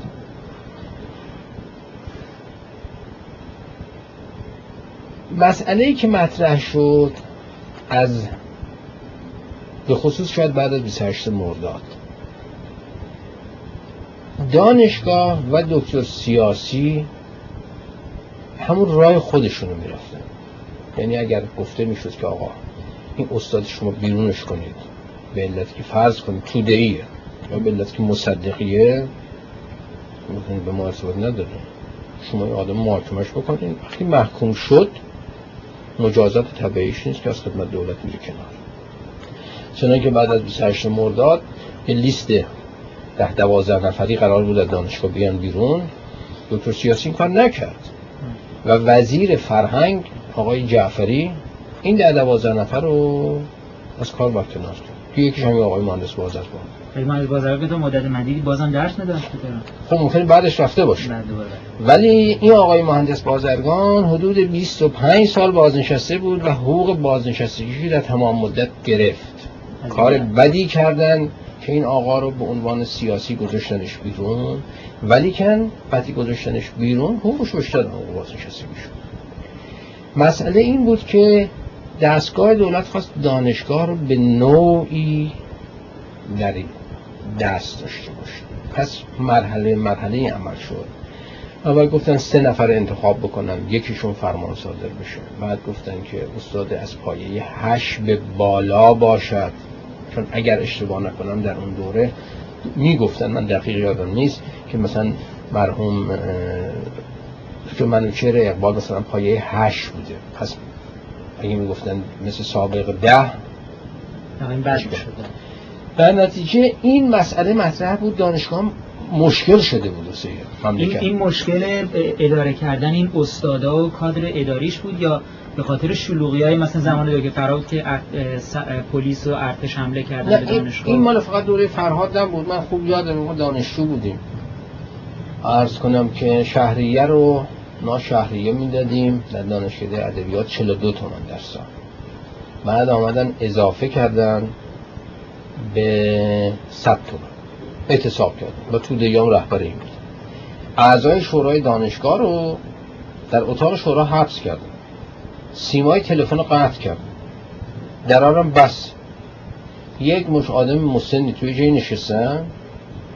و گفتن بعدش که اینا از گلدان هایی که اونجا بوده واسه ادرار کردن استفاده می‌کردن. تا قوای دولتی رسید اینا نجاتشون داد. فقط واسه که 60 من شهریه رو به این جهت این ناآرامی ها بود تو دانشگاه از بعد از شهری قرد بعد. اما از سی و دو به بعد که شکل گرفت مملکت در هر حال. یعنی دیگه مستقر شد.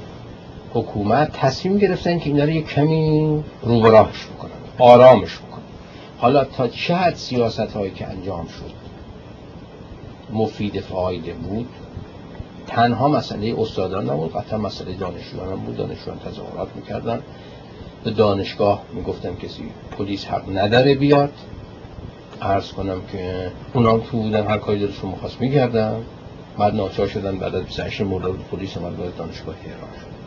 در نتیجه اون مسئله که اشاره کردی دانشگاه شهرستان ها که از اون نوع استقلال اصلا برخوردار نبودن مطلقا نداشتن.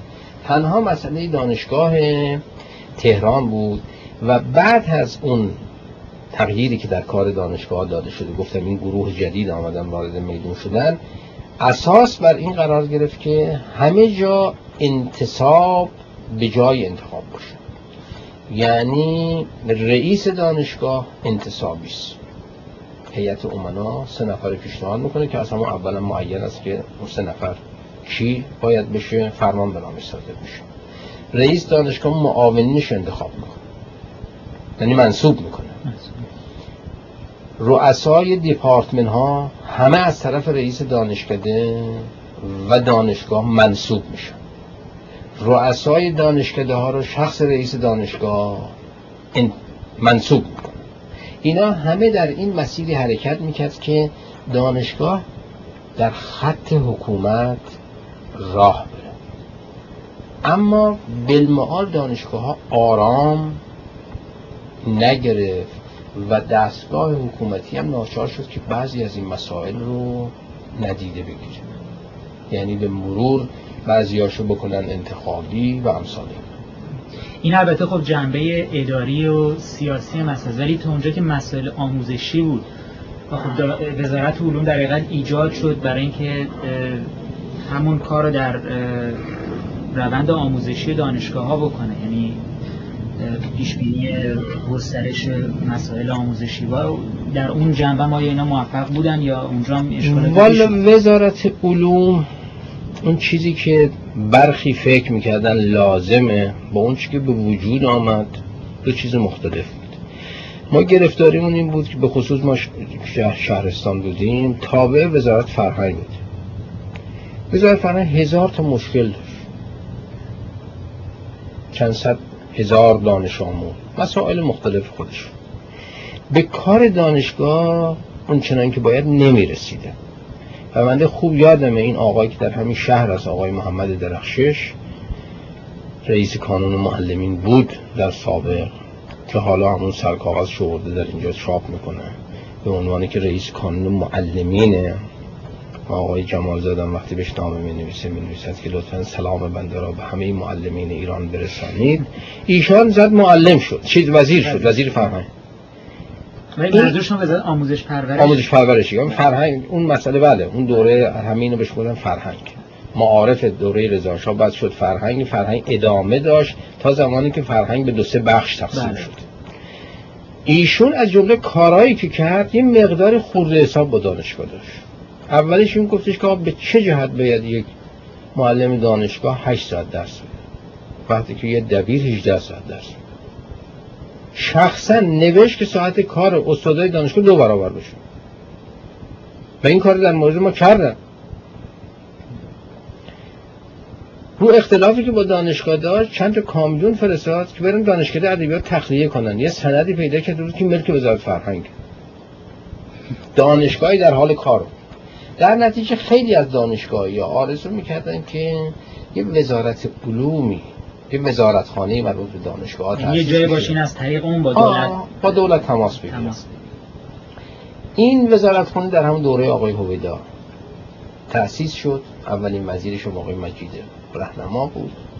دو تا از معاونینی هم گذاشتن یکیش آقای دکتر عبدالله فریار بود که در گذشته مدت رئیس دانشگاه ما بود. یکی هم آقای سید خلیل الله کازرونی که از تشکیلات نفتی آمد من خوب یادمه که این آقای کازرونی که من از تشکیلات نفتی موقعی در آبادان درس می‌دادم دانشکده فنی میشناختم آمد به مشهد پرسیم آقا این کار وزارت علوم چیه؟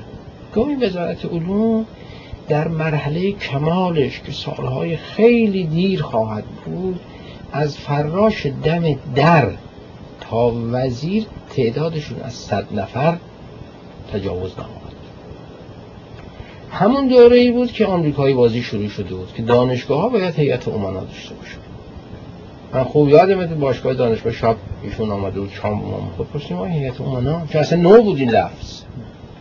حالا بعد رسید به اینکه زندان ها هم هیئت امنا داشت. شما یه لفظی که می‌گیریم ولش که نمی‌کنیم. کنیم ما هیئت امنا چی شما چیکار من بکنه؟ آقا ما می‌خوایم این دانشگاه چیزی بشه هر کدومش مثل هاروارد. گفتم چی مثل هاروارد بشه؟ گفت اصلا دولت کاری نداره بشه یه board of trustees داره یه هیئت امنایی که ما مدت ها با هم که می‌رسیدیم عرض کنم که با تمسخر با هم دیگه می‌گفتیم آقا دیگه خیالمون راحت بشه ما چند روز دیگه میشیم هاروارد. در نتیجه اون وزارت خونه اولی یه همچین طرحی براش داشتن. ولی طبیعی است که وقتی بنده رو شما بذارید وزیر اداره دلم می‌خواهد که حدود اختیاراتم زیاد باشه؟ من. این طبیعیه. این مسئله در ایران همیشه می‌گفتن که کسانی که اونور میزن یعنی کار ندارن. اینا همیشه وقتی راجع به ادارات صحبت میشه میگن آقا بایستی تمرکز رو از بین برد. اختیار باید داد به شهرستان ها به استان ها تو فرهنگ. به چه مناسبت پذیر بشین این کارو بکنه اما به وضعی که همه آدم. از اون ور میز میآمد این ور میز میشست توجیه می‌کرد که آقا اصلا معنی نداره که من وزیر باشم. ولی بودجه استان کرمان بی نظر من خرج میشه در نتیجه یه آفتابه دبستان کرمانم سوراخ می‌شد وزیر آموزش پرورش دلش می‌خواست که تعمیر آفتابه و لوله هند با, با اجازه باشه وزارت علوم یه همچین وضعی پیدا کرد. یعنی برای خودش یه تشکیلاتی به وجود آورد که می‌خواست بگوید که تشکیلاتی بالاتر از تک تک این دانشگاه در حالی که عملا چنین چیزی نبود. درسته که وزیر علوم ما کارامون بودجهمون از طریق وزارت علوم می‌رفت مجلس. وزیر علوم تو همه هیئت های امنا بود. وزیر علوم رئیس دانشگاه رو می‌برد به حضور اعلی معرفی می‌کرد. نامه های امنیتی که به ما می‌رسید مال تهران از طریق وزارت علوم می آمد و ما از طریق اونا جواب می‌دادیم. ولی به خصوص وقتی که این شیوه آمریکایی بازی داشتن هیئت امنا شکل گرفت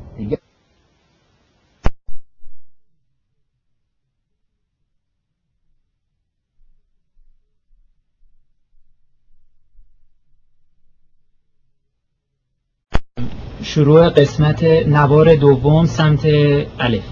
واسه بپرسم آقای این اشکال از خود وزارت علوم بود؟ یا بعضی میگم از فرض کنید دکتر شاهقلی یا اونا انتخابای اشتباهی بودن و اونا اون احترام لازم رو در دانشگاه نداشتن که دانشگاه که وزارت علوم بتونه سوار بر دانشگاه بشه. ببینید شاهقلی مال وزارت بهداری بود. این مطلبی که میفرمایید درست بود.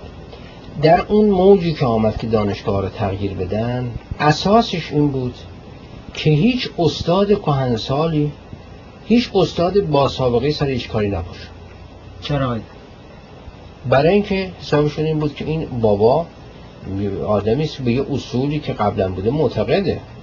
بنده خودم عرض کنم در اون حادثه در اون انقلاب آموزشی هر چیزی موقعی که آقای دکتر محسن زیایی آمد به مشهد من یه سال پیشش استعفا داده بودم از معاونت دانشکده.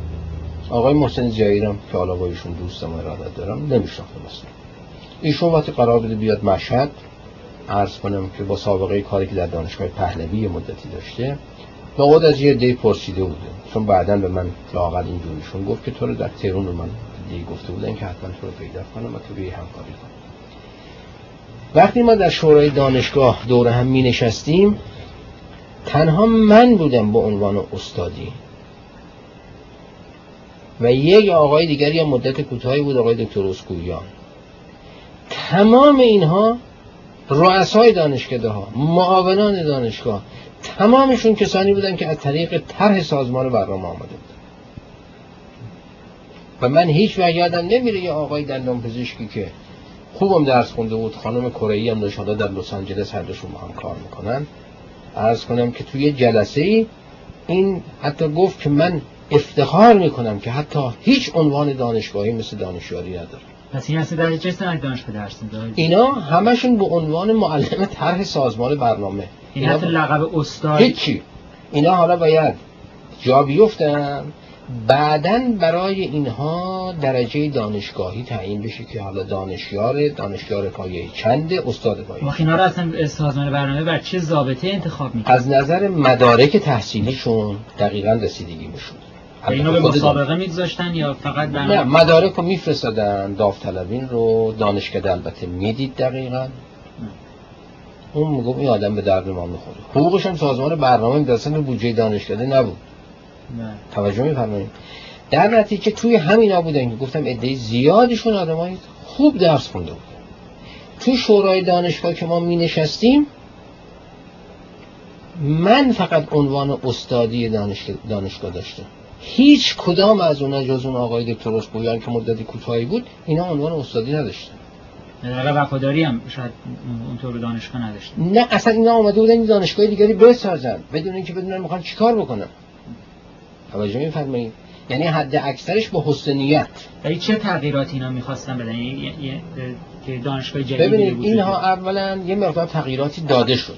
ما الگوهای دانشگاه های آمریکایی رو تقریبا دستگاه مرکزی دانشگاه تهران گرفت. هیئت امناش تصویب کرد. بعد هر دانشگاهی هم برد هیئت امناش تصویب شد. ما اولیش این بود که استاد کرسی از بین رفت. ما شدیم دیپارتمنت بخش. رئیس بخش. در آمریکا غیر از اسوشیت پروفسور و فول پروفسور یا اسیستن پروفسور هم هست. پس ما یه اسیستن پروفسور اضافه. در آمریکا سیستم تحصیلی بر اساس سمستر بود. در ایران سال تحصیلی بود. پس ما شدیم سمستر. ولی خب در اینجا دانشکده اصولا ندارم وقتی بخش و دپارتمنت دارم. اون وقت چطوری این دوتا س... خب دیگه شما هر چند تا دیپارتمنی تابع دانشگاه بود دانشکده بود. اینجا تقریبا خیلی از جاهاش هستش دیگه. وارد انگلستان هست بله. ولی در اونجا دانشکده ادبیات هست که ما دیپارتمنت عربی داشتیم فارسی داشتیم زبان فار... انگلیسی داشتیم زبان فرانسه تاریخ جغرافی روانشناسی. اینا. پس شد سمستر. بعد به سیستم آمریکا کردیت. هر درسی اینقدر کردیت داره. به سیستم آمریکا دیگه نمره صفر تا 20 دادن حرام است. A B C D. نمره یک تا چهار و سه. عرض کنم که همون جوری که بعد تعطیلات آخر هفتهمون شد دو روز جشن فارغ و تحصیلیمون شد با لباس گراجویشن آمریکا. منگوله کلا اول این طرفه بعد منگوله رو به اون ور میندازن استادان و فارغ و تحصیلان در حالی که مارش می‌زنن آهنگ می‌زنن یا میان وارد مجلس میشن. و همه یعنی یعنی این فارغ و تحصیلانی که آمدن همه طبیعی هم بود. اینا اون چرا که تو مدرسه که درس میخوندن دیده بودن اینو می‌خواستن اونجا به اصطلاح پیاده بکن آخه راحت بود یعنی دان- دانشگاه راه... شاگردای استادا اینا قبول می‌کردن یه مشکلات اونجا بود. والا اون دیگه ناچار بودن قبول کنن. ما مسائلی بود که تا روز آخرش هم نتونستیم حل کنیم ولی عمل می‌کردیم. ما مثال مثال رو شما بگم ما دوره که هان دوره تحصیلی کردن چهار سال. از چند سال؟ از سه سال به چهار سال. تمام اینا برای این بود که این شاگرد وقتی که درسش در اینجا در هر مقطعی تموم میشه صاف بتونه پرواز کنه به یه فرودگاه دانشگاه آمریکایی. تمام اینها برای اینکه فرض معلم ریاضی استاد ریاضی نمره خوب که می‌داد اون سیستم می‌داد 14 به نفر. این 14 رو وقتی یارو میاد به آمریکا تبدیل که می‌خواستن بکنن می‌گفتن. می‌گفتن نمره پایینیه. تمام اینها تغییر کرد. و آمریکا هم که یه سیستم همه دانشگاهش نداره که. پس یک آشفته بازاری شد که هر فارغ و تحصیلی که حالا دستش به عرب و عجمی بنده اون مقررات دانشگاه خودش رو خود اینا اجرا کنه مثالی که مثلا گفتم راجع به چهار سال دوره تحصیلی سه سال بود. بر اساس سیستم کردیت در سمستر اگر حساب کنید ما 120 واحد در سه سال میخوندیم. 6 تا 20 تا. آمدن کردن چهار سال و کردیت کردن 140 سال. یعنی برای 20 واحد اضافی یک سال اضافه کردن. چهل واحد از این 140 واحد رو در سالهای اول درس های عمومی گذاشتن. برای همه دانش فرض کنید مثلا سه واحد درس فارسی. شاگردی که در تمام دوره دبیرستان فارسی خونده.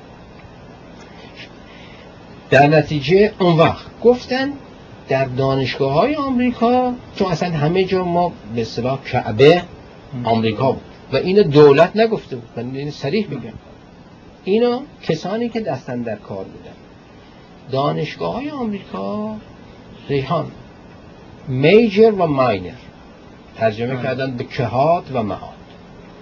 گفتن در آمریکا هیچ میجری از شهست واحد بیشتر. شاگردها یک ماینر هم می‌گیرن سی واحد.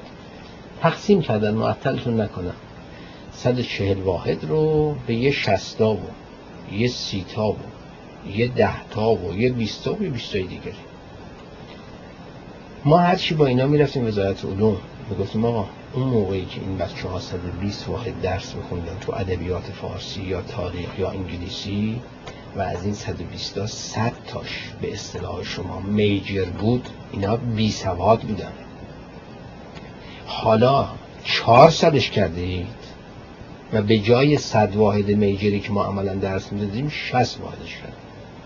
بنده این رو بارها در جلسات مختلف تر کردم. می‌گفتن که این اینو دستش نزن. اما مثلا می‌خوایم درس های اختیاری رو اجباری بذاریم ما ناچار شدیم همین کارو بکنیم. که اینو واسه بنده در دانشگاه ادبیات دست گرفته بودن که دکتر متینی معلم ادبیات فارسی از نظر او اختیاری یعنی مساویس با اجباری. برای اینکه ما درسای اختیاری رو ما درسای اجباری گذاشته بودیم. به این جهت مخالفت کاری از پیش نمی‌گفت سیستم می‌گفت این این است جزی نیست. ولی جاهایی مثلا مثل همین کنفرانس آموزشی رامسر که شما گفتین که همین بس برن اونجا و تبادل نظر بکنن هر سال این مسائل مطرح نمی‌شد؟ هیچ چیزی؟ والا بیشتر کسانی که بودن در اونجا بیشتر کسانی بودن که همین افکار رو داشتن. چون شما حساب کنید رؤسای دانشگاه هستن معاونین دانشگاه هستن وزیر علوم است کسانی که در همین مسیر حرکت شاید گاهی از مواقع به خصوص در سالهای آخر چند من مورد مطرح شد. من بودم در اون جلسه یا شخص اعلی حضرت یا شخص شهبانو سوال چیزی می‌کرد. ولی این برنامه به این صورت حرکت کرد. محاسن بسیاری داشتیم برنامه هایی که اجرا شد. ببینید منظور من نفی مطلق نیست. اولا پیشرفتهاش بیشتر مدیون این بود که دوره پولداری مملکت بود اگر این جماعت آمده بودن در اون زمانی که به یک دانشیار 440 تومن می‌دادن مثل بنده اولا اینا بند نمی‌شدن خیلیشون در ایران. و بعدم امکانات مالی برای دانشگاه نبود. در این دوره که بنده دارم عرض می‌کنم پول نفت بود با وجودی که به دانشگاه کم می‌رسید. همیشه هم ما نق می‌زدیم. اما اونقدر بود که من بنویسم به گروه های مختلف دیپارتمنت های مختلف که آقا شما هر قدر کتاب و مجله می‌خواین سفارش بدید. و بنده خوب یادمه که بسیاری از این مجله ها که می‌گفتن علم جدید در مجله هست در کتاب استادان سفارش می‌دادن به ارقام بسیار بالایی و اینها بی انصاف ها خیلی هاشون حتی کاغذ دورشان باز نمی‌کردن نه همینجوری که کتابخانه میموند. این دوره دوره پولداری بود که می‌گفتن آقا شما می‌تونید برای کنفرانس لکچر برید به هر جای دنیا. این در دوره آغاز کار ما از این حرفا نبود. یک بابایی یک دونه دعوتنامه میورد از فلان دانشگاه در هونولولو در یک کنفرانسی و قبولیش که این آدم در این موضوع می‌خواد صحبت بکنه. اونا گفتن به قول حضرات اوکی. ما یک بلیت رفت و برگشت به هونولولو و یک هفته خرج سفر به این شخص می‌دادین یا به جلال متینی فرق نمی‌کنه. بله. بنده به استرالیا رفتم واسه کنفرانس. به پاریس هم رفتم واسه کنفرانس. به این جهت دوره پولداری بود. یه مقدار کار شد. کار مهمش این بود که به دانشگاه های ما خون جدیدی وارد شد. خون سالمی وارد شد. برای اینکه در بعضی از بخش ها استادان قدیمی نه در همه راه نمی‌دادن. یه جوانی رو که خوب درس خونده بود. ولی با یه سیستم دیگری. اما حاصل کار شما وقتی که به یه استادی چند درصد استادای ما همشون تصویر کرده آمریکا بودن؟ در آن اکثریت که نداشتن اینا. این به این استاد وقتی شما میگید که آقا سیستم نمره الف به جیم دال ه بده این نمی‌دونه ارزش این نمره چیه. در لیست نمرات استادان ما که در رشته ادبیات رانده میگه. و قطعا دانشکده علوم خیلی همینجور. به ندرت شما 18 19 20 توش می‌دیدید. به ندرت. بنده به عنوان استاد خیلی سختگیر همیشه معروف بودم و درستم هست. من شاید مثلا یک نفری در دوره تحصیلم بوده دوره تدریسم که من به این یا همه نمراتشو 19 و 20 19 یا 20 دادم. با اون کسی که امروز اسمش دکتر شفیقی کتکنیه من به هیچ کسی از این نمرات نمی‌دادم.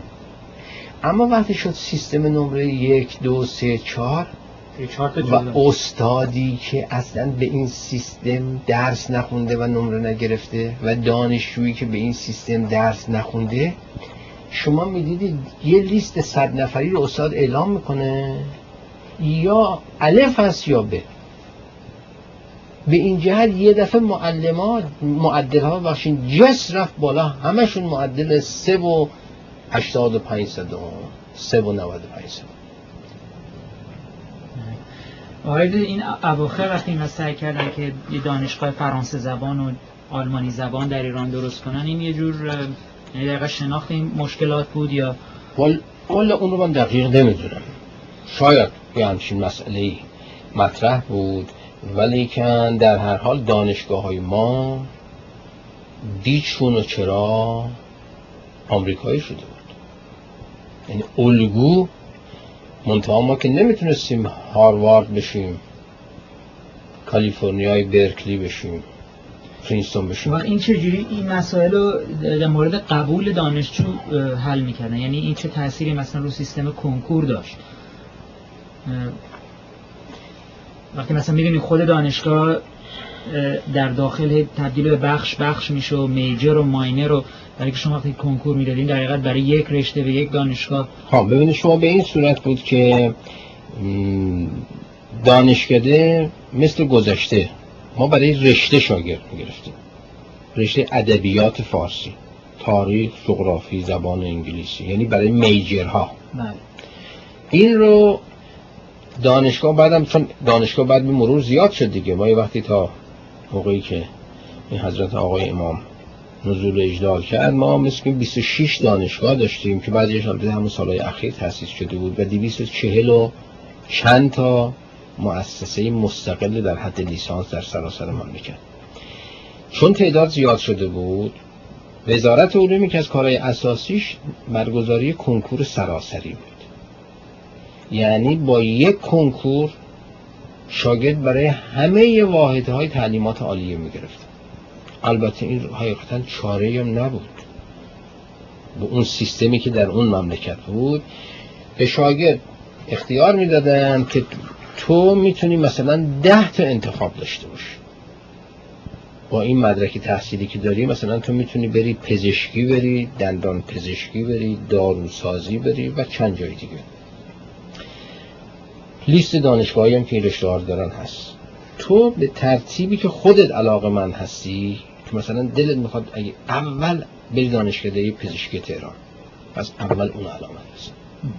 بعد مثلا می‌خوای بری دانشگاه پزشکی ملی. بعد می‌خوای بری پزشکی تبریز.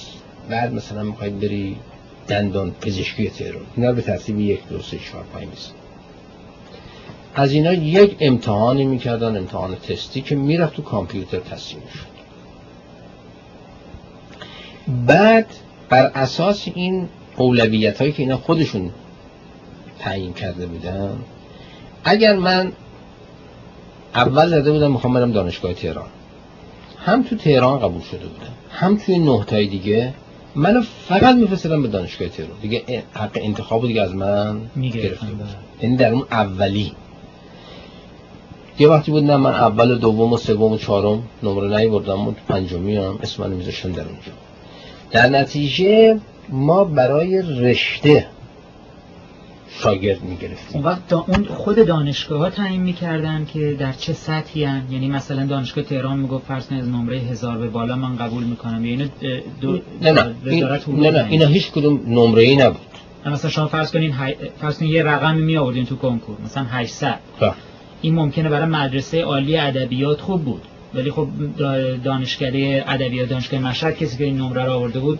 این بستگی. داشت به این که این- مسئله بستگی داشت به اون انتخاب های اون شاگرد. توجه می‌کنین؟ دانشگاه نمیگم من تا این نمره اصلا قبول می‌کنم. هیچ. ولی دانشگاه رو چه معیاری شاگرد قبول می‌کرد. شاگرد؟ ما می‌گفتیم پنجاه نفر با رشته ادبیات فارسی می‌خوان. شرطش هم این است که مثلا این آدم فرض بفرمایید که دیپلم مثلا ادبی و طبیعی داشته باشه. این شرطی بود که ما گذاشتیم.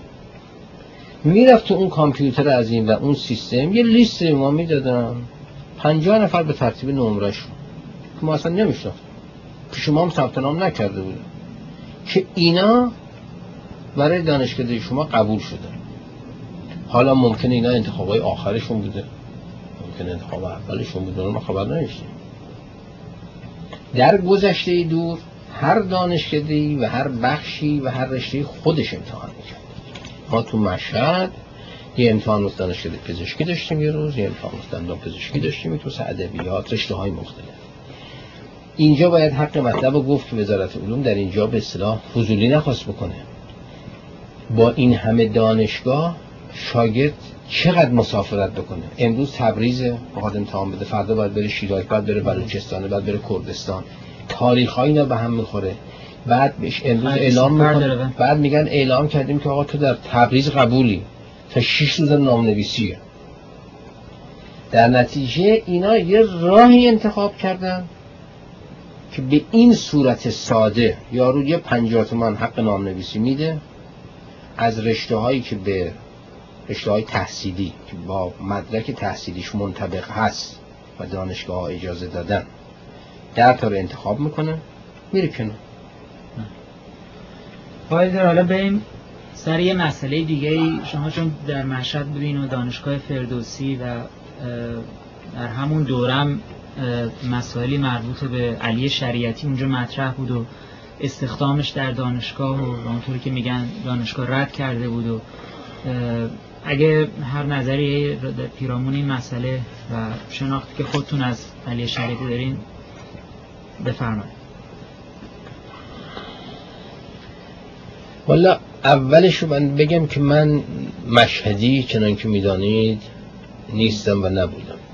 حوادث روزگار بنده رو به مشهد برد و من 17 سالی در اونجا هم درس دادم هم در سطوح مختلف از معاونت دانشکده تا ریاست دانشگاه کار کردم. با اسم شریعتی من اولین بار که آشنا شدم موقعی بود که او و همسرش داوطلب تدریس در دانشکده ما شده بود. من معاون دانشکده بودم و رئیس دانشکده ما مرد بسیار فاضل بزرگواری بود دکتر علی اکبر فیاض.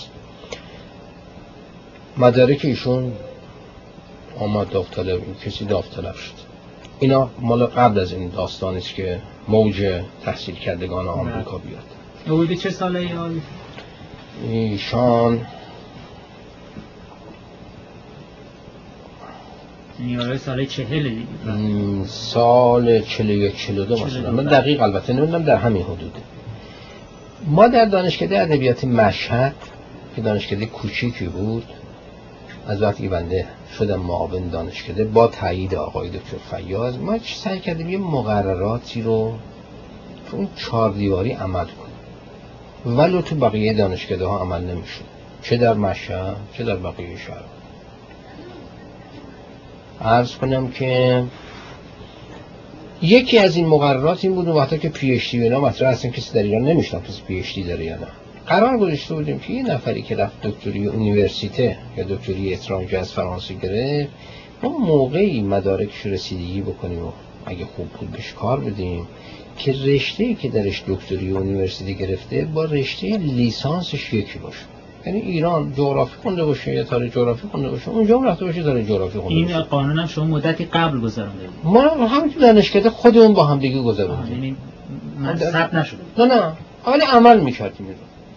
و حساب بنده هم این بود که این تو فرانسی که سر کلاس نمیره که کتاب درسی نمی‌کنه میره رساله می‌نویسه.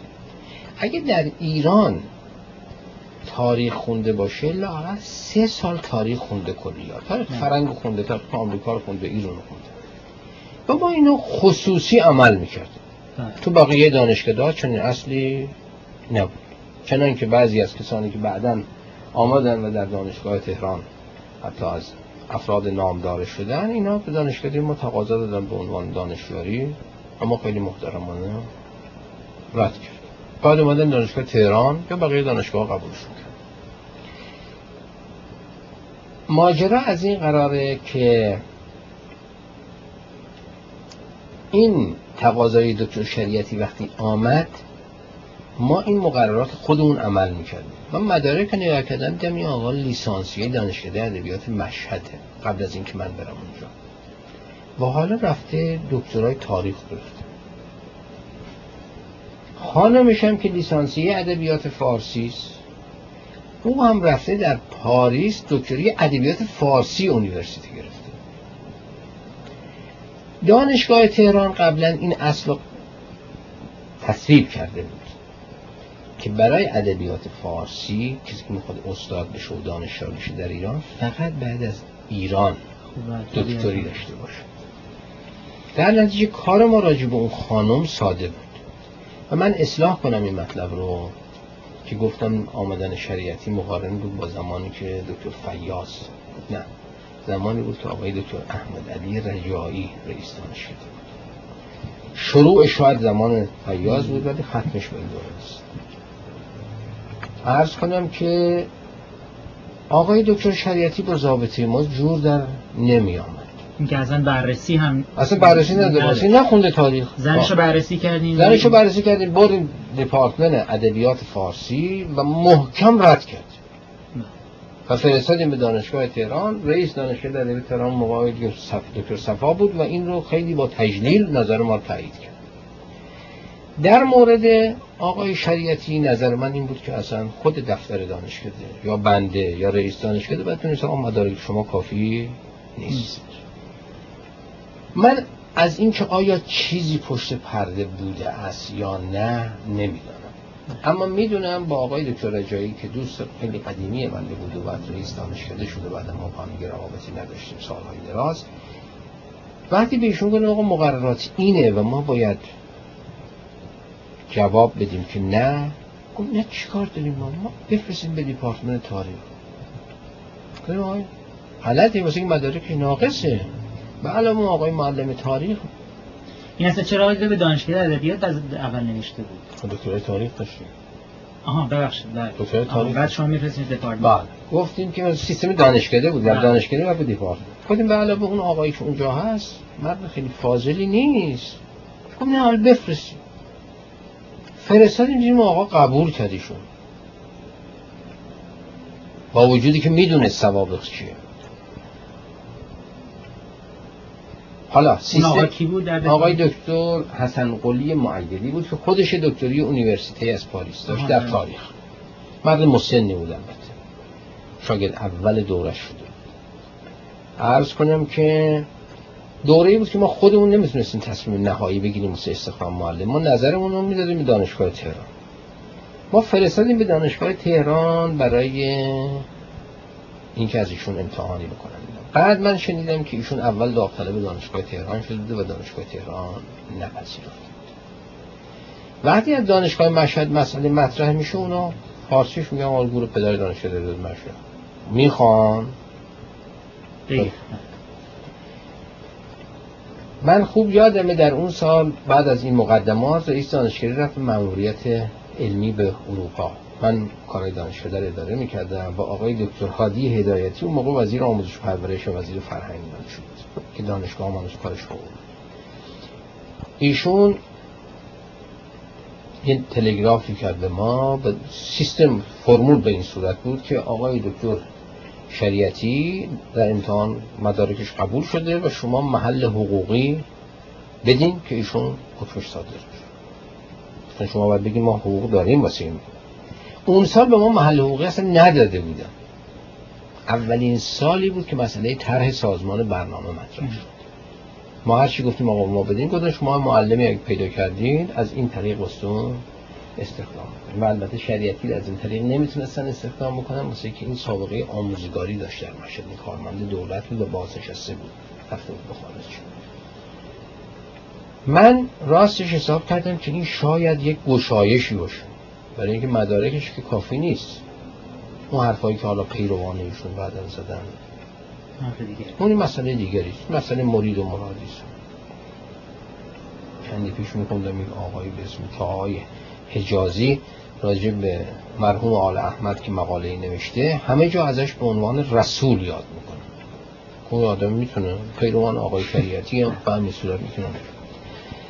من جوابی که دادم به وزیر آموزش پرورش این بود که با وجودی که دانشگاه دانشکده احتیاج به معلم داره چنان که اطلاع داریم و محل حقوقی نداریم.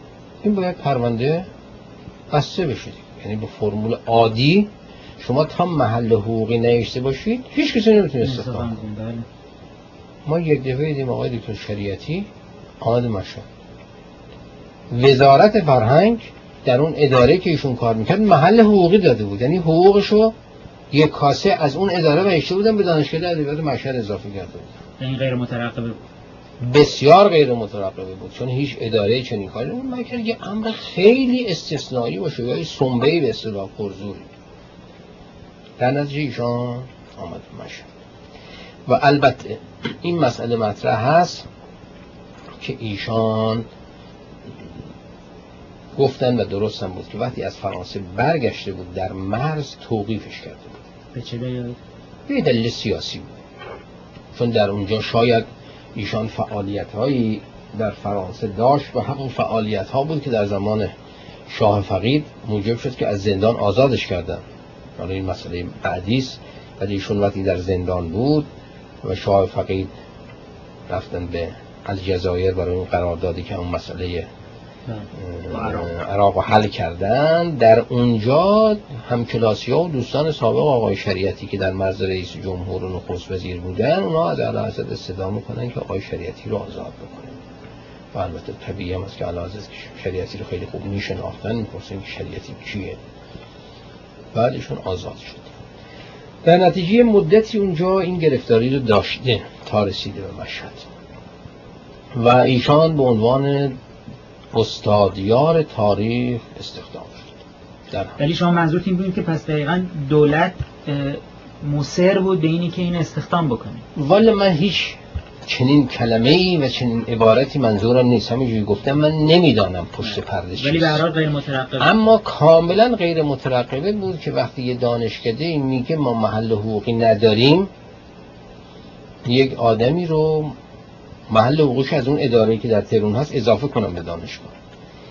رئیس دانشکده آقای دکتر رجایی وقتی بهش فرمول رو میگی میگی آقا این آدم صلاحیت نداره و اون آقای رجایی هم با اون رئیس دیپارتمنت تاریخ روابطش اصلا خوب نبود. او رو قبول نداشت نظر علمی. گفت به ما ارتباطی نداره بفرستیم به دیپارتمنت. و اون دیپارتمنت اگر اون می‌گفت نه مسئله باز قطع می‌شد. در حال ایشان به این صورت آمد دانشگاه با همون آقای دکتر معیدی که رئیس دیپارتمنت بود باید کار کنه ایشون سالها کار کرد در اونجا. قوه بیان بسیار خوبی داشت. و به نظر من در درجه اول خطیب بود. چون پدر ایشون تو همین کارهای مسئله بود. این می‌توانست خیلی خوب صحبت می‌کرد و خیلی خوب منقلب می‌کرد به خصوص جوانان به خصوص جوانان که چیزی نمی‌دانستن چند روز پیش مقاله اینجا میخوندم که در ایران نامه داشتیم چاپ می‌کردیم. یک جوانی می‌نویسه که من دیپلم متوسطم که گرفته بودم قرب زدگی آل احمد رو خوندم. چند بار خوندم. و اون وقت فهمیدم که این بهترین کتابی است که تا حالا نوشته شده. و حالا هم فکر می‌کنم این کتاب اهمیتش در حد لغتنامه ده خدا و شاهنامه فردوسی و دیوان حافظ با یه جوانی که سطح درک و استنباط و فهمش در اون حده شما اگه بیای با انگشت در جاهای حساسی بگذاری از تو پیغمبر می‌سازه. به این جهت شریعتی این هنر رو داشت در اون محیطی که در هر حال ساواک بود. دشمن دقیقا حمله می‌کرد به این نقطه های ضعف. کافی بود که وقتی شریعتی می‌رفت سر کلاس درس فرض کنید تا مقررات بعد حاضر غایب می‌کردن. همین استاد ها من اینکه غیبت دانشجو از یه حدی تجاوز می‌کرد نمی‌تونست امتحان بده دفتر دفتر کوچیک هم واسه همشون درست کرده بودیم به سبک آمریکا که دفتر بزرگی دیگه نباشه. ما خیلی سعی می‌کردیم که آمریکایی عمل کنیم. عرض کنم که این می‌رفت سر کلاس درس و این دفتر رو مینداخت رو تریبون. می‌گفت ما به این حرف ها گوش نمیدیم. این موجی از طرفداری به احساسات موافق به نفع کلاس بود وقتی سر کلاس یه حرفی رو می‌زد یه کمی بودار بعد یه مرتبه میگفتش که با همین ره که حالا کسی نرود این مطلب را به اطلاع سازمان آب برساند. آب شریعتی در اینجا می‌شد پیغمبری و پیغمبر قصد شریعتی با این هنری که خوب صحبت می‌کرد و رگ خواب بچه ها رو داشت. و می‌دانست دقیقا چون در دوره ما این مسئله بیشک عمل می‌شد. که هر معلمی اگر کوچکترین اشاره ای می‌کرد در سخنانش که دانشجو برداشت می‌کرد که این مخالف دولته این می‌شد پیغمبر. به این جهت بود که اداره دانشکده ها در اون دوره از این نظر بسیار دشوار بود که تقریبا می شود گفت در حوادث که در دانشگاه پیش می آمد به ندرت یک استادی با شاگرد صحبت می‌کرد که این کار کار غلطی بود. من این خوب یادمه. وقتی معاون دانشگاه بودم زمان آقای دکتر مجدهی و مسئول دانشکده ادبیات یه اعتصاب خیلی بیمعنی شد در دانشکده مطالعه. جا فرصتی نیست برای گفتنش. شاگردان آمدن تمام شیشه های دانشکده ادبیات شکست. کاشیکاری های تالار فردوسی رو خود کرد. چیزی که تلفن رو برگرد یعنی حتی می‌خواستن کتابخونه رو آتش بزن که من اون موقع از آقای دکتر مجدهی خواهش کردم گفتم ما فیلم برداری بفرستیم. که از این ساختمان من جمعی جهات فیلم برداره چون درست مثل این فیلم های که از استالینگراد هست که جنگ پله پله بود. اون فیلم بود دانشگاه لابد هستش از بین بردن. جلسه یک شورای دانشکده داشتیم. من این سوال از همکارانم کردم. گفتم شما هم در جریان هستید که این اعتصاب خیلی پایه بود. پیش اصلا نه عنوان سیاسی داشت نه عنوان مالی. و این حرکات هم کردم. آیا از ماها روزی که دانشکده باز شد و رفتیم سر کلاس هیچ کدوم از ما شاگرد رو گفتیم که آقا مخالفت ولو با رژیم باشه که شیشه رو نمیشکنم جواب منفی بود. آدم عاقل در اون دستگاه این بود. که پول دولت رو بگیره. رتبه دولت رو بگیره. به مأموریت مطالعاتی به هنولولو و استرالیا و حتی اگه امکان پذیر باشه به کره ما بره.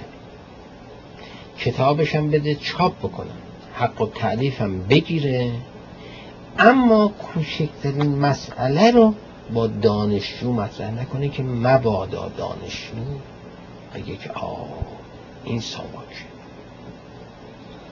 آیا بعضی جاهای دیگه گفتن که مصاحبه دیگه هم گفتن که بلکه یه حمایتی در اون دوران اولیه از دستگاه یعنی به طور خاص از ساواک در پشت شریعتی بوده. شما نظرتون؟ والا من این رو به طور غیر مستقیم چون من کاملا استخدام ایشون در دانشگاه در دوره من بود. ایشان در دوره که من معاون دانشگاه و رئیس دانشگاه بودم و در زندان بود تقاضای بازنشستی می‌کرد به چه دلیل؟ همینجوری تقاضای بازنشسته که واسه که فرمولی دولت داشت که اگر کسی 20 سال کار کرده باشه می‌تونه بازنشسته بشه و مزایای 30 ساله بگیره. خیلی از این استفاده می‌کردن. ولی اینکه خیلی جوان بود برای 20 یه دوران آموزگاری دوران آموزگاری هم حساب بشه خیلی هم جوان نبود. بله عرض کنم که این مرحله من بود. حکم بازنشستگیشون صادر شد. معاون دانشگاه بودم آقای دکتر مجدی ای صادر حتی در همون موقع که حکمی صادر شد دولت دستوری اضافه حقوقی داد.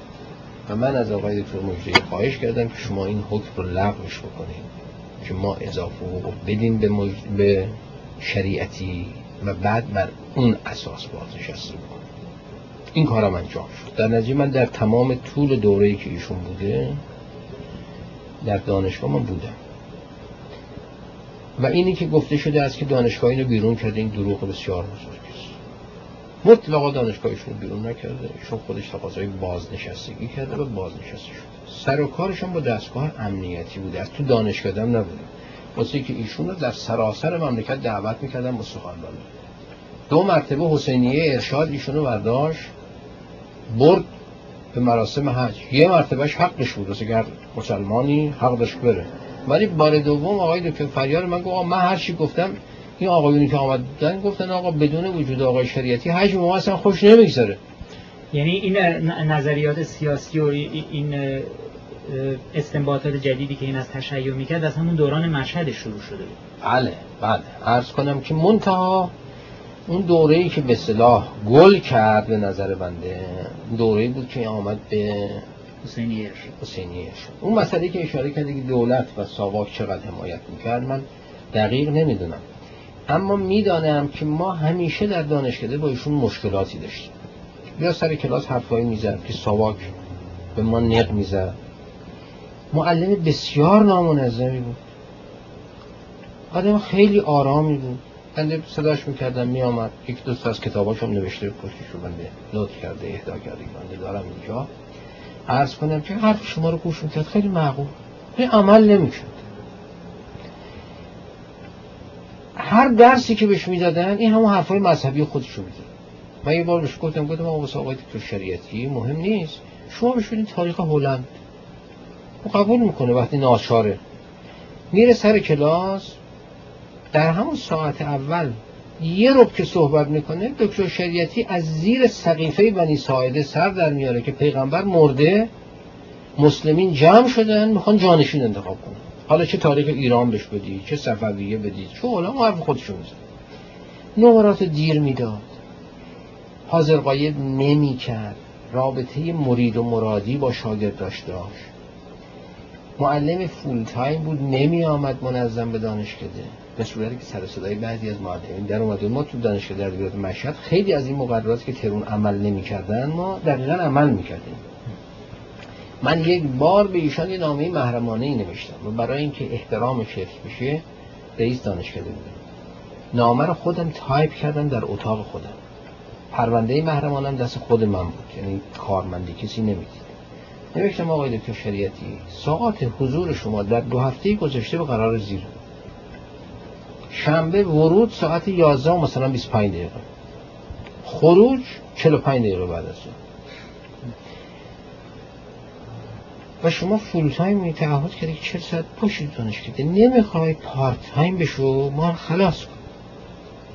این نامه رو قهرمانه فرستاده میشه این خونده بود و بزرگ کشید. دو نفر از دوستانش که اکثر آر را میانداختن به اونا نشون داده بود که راست میگه بذار تو جیبت.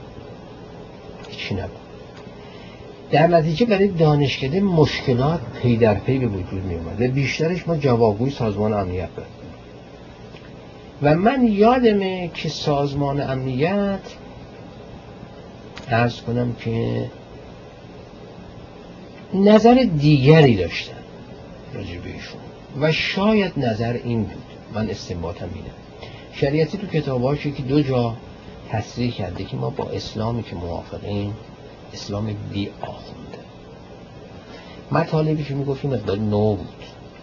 با چارچوب شیعه دوازده امامی و آخوند و آیت الله نمی نمی به همین جهت هم یک آدمی در قوم بود به اسم انصاری دکتر انصاری کسی کتابی جواب نمیش دیگه ای نمیش و حتی می‌گفتن من دقیق نمی‌دونم که آیت الله میلانی سر کتاب فاطمه فاطمه است او رو تکفیرش کرده. بنده فقط نقل قول می‌کنم یعنی حداقل تا اینجا که شناخته است که متحری خیلی بد بود باشه اونم و اونا مثل برای این فکر بودن که بله. در نتیجه دولت, دولت حسابش اینو می‌کرد که این آدم ها شاید نه اینجور حساب می‌کنه اینو می‌تونه در برابر آخونده در بیاره. گفت دفع فاسد و افسد بکنه در نتیجه با این کنار میومد هیچ یعنی شما چیزی دیده بودی؟ مثلا یه... ساواک مشهد کاری بکنه. نه ببینید ساواک اونقدر زورش زیاد بود. قول افغان ها گفت زورش اونقدر پرزور بود که می نوشت که آقا یه نفر درس نده. بله. ولی این کار نمی کرد هیچ نمی کردن بعد من مسئله ای که خوب یادمه که شاید جواب سخن شما باشه و سخنتون این بود که جشنهای 2500 ساله بود. که خود من بسه کنفرانس ایران شناسی باید می‌رفتم در اون مراسم. در اون کنگره در شیراز بود. دو روز قبل از رفتنم آقای دکتر فریار رئیس دانشگاه به من تلفن کردن که فلانی اسم پنج نفر از تهران به من دادن که اینا دیگه نباید برن سر کلاس. این کیا هستن؟ آقای دکتر سیروس ساهامی که در انقلاب اسلامی شد رئیس دانشگاه. یه سالی رئیس دانشگاه بود بعد محکومش کردن به 15 سال حبس در دوران امام خمینی یکیش این بود. ارز کنم آقای ذات علیان آقای منوچهر بیات مختاری و شریعتی و یکی دیگه. اون چهار تای دیگه یه سابقه تودهی بودن داشتن. شریعتی تودهی نبود. من به آقای دکتر فریار گفتم که شما ما نامه می نویسین گفت نه. من تلفنی گفت.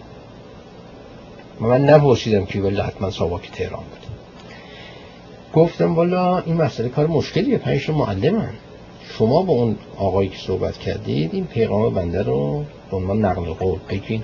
اگه قبول می‌کنه من این کارو می‌کنم. ولی شما خودتون دستور بگیرید گفتم شرطش این است که این درس ها رو علل حساب من تعطیل می‌کنم در دانشگاه نه اینکه معلم دیگری بذارم سرش. دوم اینکه حقوق اینا رو میده برای اینکه اگه غیر از این باشه سنگ رو سنگ من نمیشه. ایشون با اون کسی که باید باشه نمی‌دونم که صحبت کرده بود موافق. من تلفن کردم این پنج نفر آمد. کنم آیا همچی دستوری شفاهی. این مذاکراتم بین من و رئیس دانشگاه شده. این موافقتم شده. من مسئله شما رو می‌دونم که یه مدتی اصلا دانشکده نیاد. واسه که هر حادثه پیش بیاد میگن شما بود اینم مربوط به همین جشنهای 2500 سالم منم دو روزی که بذارم میرم. و این امیدوار من هستم که این آب از آسیا بیفته و آرام بشه و بعدم درساتون من معلمی نمی‌گذارم. اگه ما معلم بذاریم بعد وزارت اون تشکیلات میگه خیلی درس که داره میگرده. آقا بیرونشون کنیم پیش بینی بنده درست بود. ما رفتیم به شیراز و برگشتیم. شاید مثلا جمعا 20 روز بود.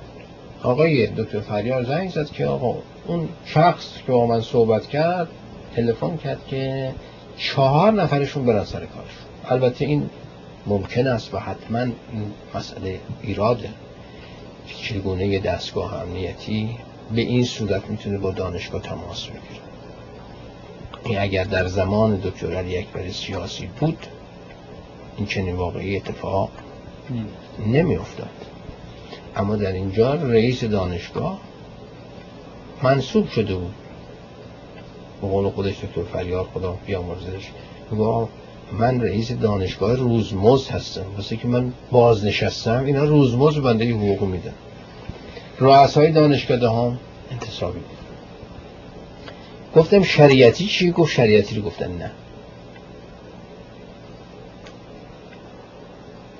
عرض کنم که بعد از مدتی آقای دکتر فریار به من یا نامه نوشت شدم نیست یا تلفن کرد که آقا میگن دکتر شریعتی بیا تهران. خب این نامه آمده. می‌خوام بفرستم به شما. کدوم شما چرا بیش من میشم خودتون جوابش بدین. این نامه استخدامی میگه عضو آموزشی دانشگاه. موقعی می‌تونه به دانشگاه محل دیگری بده که بره درس بده. دانشگاه شیراز دعوت می‌کنه که یه سالیشون بیا حالا یا پولش او میده یا پول شما میدیم اما اینا میگن بیاد تو دفتر وزارت علوم. هر دانشگاهی یه دفتری داشت یه کارمندی در اونجا هست. ایشون بیاد در اونجا بشینه به حقوقش رو بگیره. کنه هم دون شأن اونه و هم بنده نمی‌تونم این کارو بکنم. این مدت ها طول کشید. و من می‌دانم که ساوات او رو بسیار آقای فریار رو باید مالش داده باشه.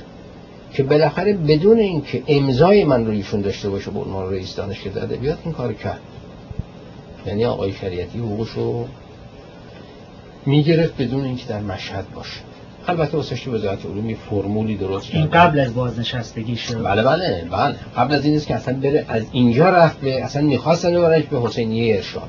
این موقعی که دفعه رفت حسینیه این مقدمه شد از این به بعد ایشون رفت حسینیه ارشاد یعنی رفت تو وزارت علوم کار می‌کرد و در این حال اونجا حسینیه ارشاد هم می‌رفت سخنرانی می‌کرد. مجلس گرمی داشت همون جواب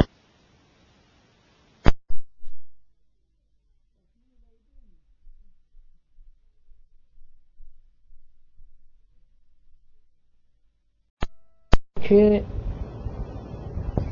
ظاهرا دستگاه های امنیتی بعد از اون سخنرانی ها باید فهمیده باشن که به اصطلاح بند و آب دادن. یعنی اون تصوری که می‌کردن که شریعتی علیه آخوند است و نهزت اسلامی و اینا ازش استفاده می‌کنن حسینیه ارشاد به یک کانون تحریک و توطعه از نظر دولت تبدیل شد. اونجا بود که ایشون گرفت. موقفش کرد. و من یادم است که یک باری یکی از همین مقامات امنیتی مال شهر ضمن صحبت و اظهار محبت بنده یه عبارتی گفت که آقا ما چیزی رو که شما یه وقتی بهش رسیده بودید ما خیلی دیرتر فهمیدیم. در مورد شریعتی. در مورد شریعتی. در نتیجه استنباط من یعنی سابقه کاری که شما خواهید نگاه کنید دکتر شریعتی رساله دکتری بسیار ضعیف خار خفیفی در پاریس نوشته درباره چه رساله میشه خب ننوشته. ایشون یک کتاب یک منوسکریپت این نسخه خطی منحصر به فردی در بیبلیوتک ناسیونال هست به اسم فضائل بلخ که ما چاپ شده شده اینجا داریم شما بعدا می‌تونید نگاه کنید. عبدالحی حبیبی تصحیح کرده و دکتر خاندری بنیاد فرهنگ در ایران چاپ کرده. ایشان دو فصل از این کتاب فارسی رو که در باب بزرگان بلخه مثلا میگه که حسن ابن تقی محدث بود. باباش این بود دنش این بود تو فلان شرف فقه پیش این خون صرف پیش این خون چی چی چهار تا حدیث هم ازش نقل کرده دو مرتبه بیوگرافی آدمی دیگری. ایشان دو فصل این کتاب رو خلاصش رو به فرانسه ترجمه کرد. اصلا عنوانش هم از خلاصه. این طرف دست راست. عین متن کتاب. ماشین تحریر شده تایپ شده. اون طرف فرانسه ما در مشهد در دوره لیسانسمون سالها بود که رساله دوره لیسانس رو ترجمه قبول نمی‌کرد چون قبلا بود. بعد یه رساله هم می نوشتن رساله بله. ختم تحصیل. ما ترجمه قبول نمی‌کردیم. بس کشف کرده بودیم. خدا بیامرزه. آقای آقای حبیب اللهی نوید استاد عربی بود. مرد بسیار نازنینی. این هی ترجمه عربی می‌داد بچه ها اینا می‌رفتن تو سن به یه طلبه پنجاه تومن می‌دادن. این 20 صفحه کتاب ترجمه می‌کرد میورد اینجا. رساله دکتری ایشان این است و من موقعی که ایشان آمد و مرتب ما درگیری داشت من یه بار خوب یادم اینا رفتن از بین بردن در مشهد. یک نامه محرمانه نوشتم به دانشگاهشون که فارغ التحصیل شده اون شعبه خاص دانشگاه سوربن و نوشتم ما سوابق تحصیلیشون می‌خوایم. البته یه عنوانی کردم که مثلا مثل بخوایم استخدامش کنیم یا ارتقای مقام که موجه باشه. من خوب یادمه که اینا یک ورقه کاغذی که همه با خط هر کدومشون نوشته بودن اعضای جوری فتوکپی رو فرستاده بودن. که حاصل این این بود که این رساله قابل دفاع کافی نیست خلاصه واسه این کار. اما چون این شخص پورسیه دولته و پول دیگه نداره برمید این یعنی بهش داده بودن داده بودن. یعنی اینو صورت جلسه ای کرده بودن همون روزی گفتن تو دکتری. نبودن بله، داده بله. به این جهت بنده باید به شما عرض کنم که این سخنانی ایشان دکترای دولتی در جامعه شناسی داشته معمولا اگر میداشت به دانشکده ادبیات می‌داد. اگه میداشت من من اگه بودم اصلا می‌دادم. من همه مدارک خب، تحصیل استخدامی دادم دیگه. اینا هیچ کدامش وجود نداشت. ایشون البته فرانسه می‌دونست عربی می‌دونست ارز کنم که قلم خیلی روانی داشت زبان خیلی روانی تری داشت که می‌توانست آتش بزند به جوانان. و این در هر حال مسئله کار ایشون بود تا اون موقع که با دانشگاه ارتباط داشت. حالا بعدش گفتن شهید شده مثل بقیه افراد. من حقیقتا نمی‌دونم ولی می‌دانم که ایشان استخدامش به این صورت بود در این دوره به اون شکل. اما ایشان هرگز در دانشگاه از مقام استادیاری به بالاتر ارتقا پیدا نکرد.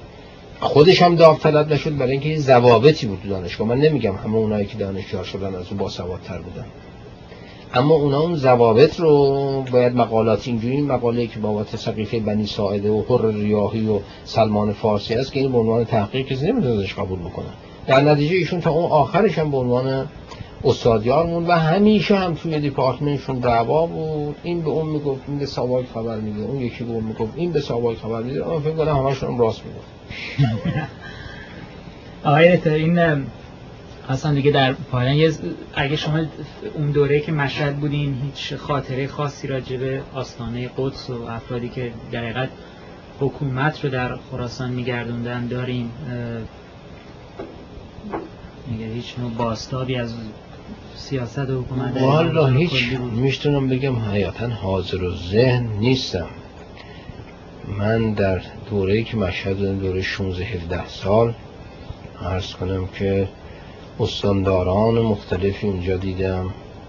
آقای با هایی که آخریش مرحوم دکتر ولیان بود ارز کنم. قبلش آقای دکتر حسن زاهدی بود. قبلش آقای آقر پیرنیا بود ارز کنم که آسید جلال تهرانی آقای سید جلال تهرانی بود. آدم های مختلفی ارز کنم که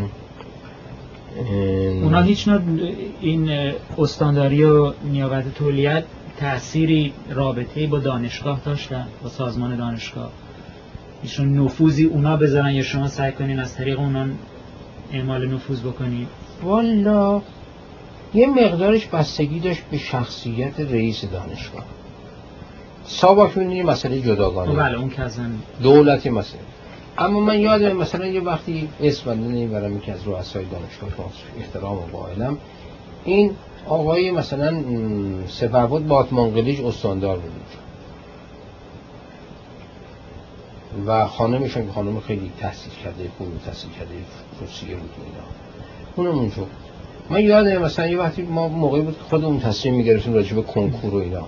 نشستیم هم رو اصای دانشکده ها مسئولین دانشکده ها تصمیم گرفتیم و فلان روز آگهی و چیز کنکور و آگهی دادیم. بعد چند روز بعد دیدیم که رئیس دانشگاه ما دعوت کرد راجع به مسئله از این ور از اون صحبت کرده بعد آخر سر رسون باز به کنکور و تغییر تاریخ. تغییر. آگهی کردیم. خلاصه گفت خانم فلانی حرف زده. به علت اینکه نمی‌دونم شاید وقت کم باشه وقت ما شما خانم فلان به این کارا اصلا شما چرا گوش دادید حرف ایشونو؟ ولی من حاضر این کار کرد. آگهی تغییر داده. یادمه در همین دوره این آقای سبب بود. فاطمه قلیچ مردی بود دو شخصیت داشتن آدم خیلی رعوف و خوشقلبی بود. گاهی وقتا کارایی می‌کرد. خیلی نظامیانه. یادم یه دفعه بخشنامه کرده بود به تمام رؤسای ادارات. اول رئیس دانشگاه نمیبایستی به عنوان رئیس اداره خودش تلقی بکنه و اون نامه ها رو بپذیره. ولی مضمون بخشنامه این بود که اگر در هر اداره مستراش کثیف و آلوده باشه رئیس اون اداره شدیداً توبیخ. توبیخ میشه. اینو واسه رئیس دانشگاه فرستاده بود. رئیس دانشگاه به دانشکده ابلاغ کرده ما بهشون بودیم اونجا گفتم ما شما اگه خودت می‌خوای اینو قبول کنی چرا ما ابلاغ می‌کنیم؟ من این نامه رو قبول نمی‌کنم. میگه رئیس دانشکده مسترابانه. به این جهت این یه مقداری بستگی داشت به اینکه شخصیت اون رئیس دانشگاه به چه صورتی باشه. یه تنش های حد در حد اجتماعی که فرض کنید توی یک شهرستانی کوچیکتر قرب و منزلت رئیس دانشگاه بیشتره یا نیابت تولید نه بیشتره نه, نه, نه ها اونش مسئله دیگری است. شما حساب باید بکنید که استاندار نماینده شخص شاه. با یه فرمان. نایب و تولیه همینجور. یعنی در سلسله مراتب عرض کنم که ما به سلام که می‌رفتیم در روزهای معین خب این کاملا اولا یک پروتکلی داشت. اصلا نوشته بودن که افراد باید چجوری بیستن. آخر سر من یادم است که دیگه خیلی به دانشگاه مایه رفتن در سال آخری بود که من کار دانشگاه داشتم. رئیس دانشگاه بعد از استاندار و نایب تولیه و هر دوشون یکی بود. یکی بوده این که خیلی هم به افرادی بر می‌خورد توجه می‌فرمایید. به اونجا یه سلسله مراتبی بود که رو کاغذ بود. که اول این است اکثر بین استاندار و نایب تولی دعوا می‌شد که کدومشون اول باشن چون هر نماینده شاه بودن.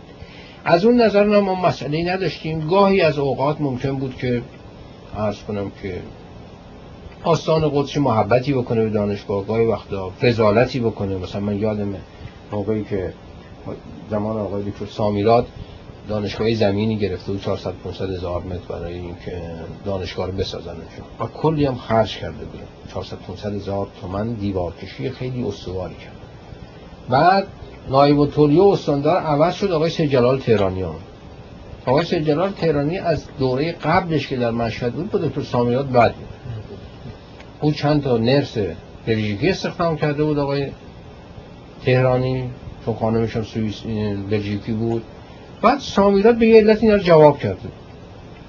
خب اینجا اون برخورد تنشنی گفتین ایجاد شد. اومد تا به تعطیل دانشگاه رسید. برای اون زمین و اون می- محل دانشگاه غیر از دیوار کشی که شده بود یک میدانی جلوش احداث می‌شد. برای اینکه ترافیک رو سنگین نکنه ماشینا از زیر زمین وارد دانشگاه می‌شد داشتن این کار انجام می‌دادن. درختار هم انداخته بودن. آقای سید جلال آمده. خیلی هم به درخت علاقه من بودیم گفتم این درختها کو؟ گفت بودن آقا اینا رو از دانشگاه انداخته. بعد یه بود که یه حرف می‌زد اوکی.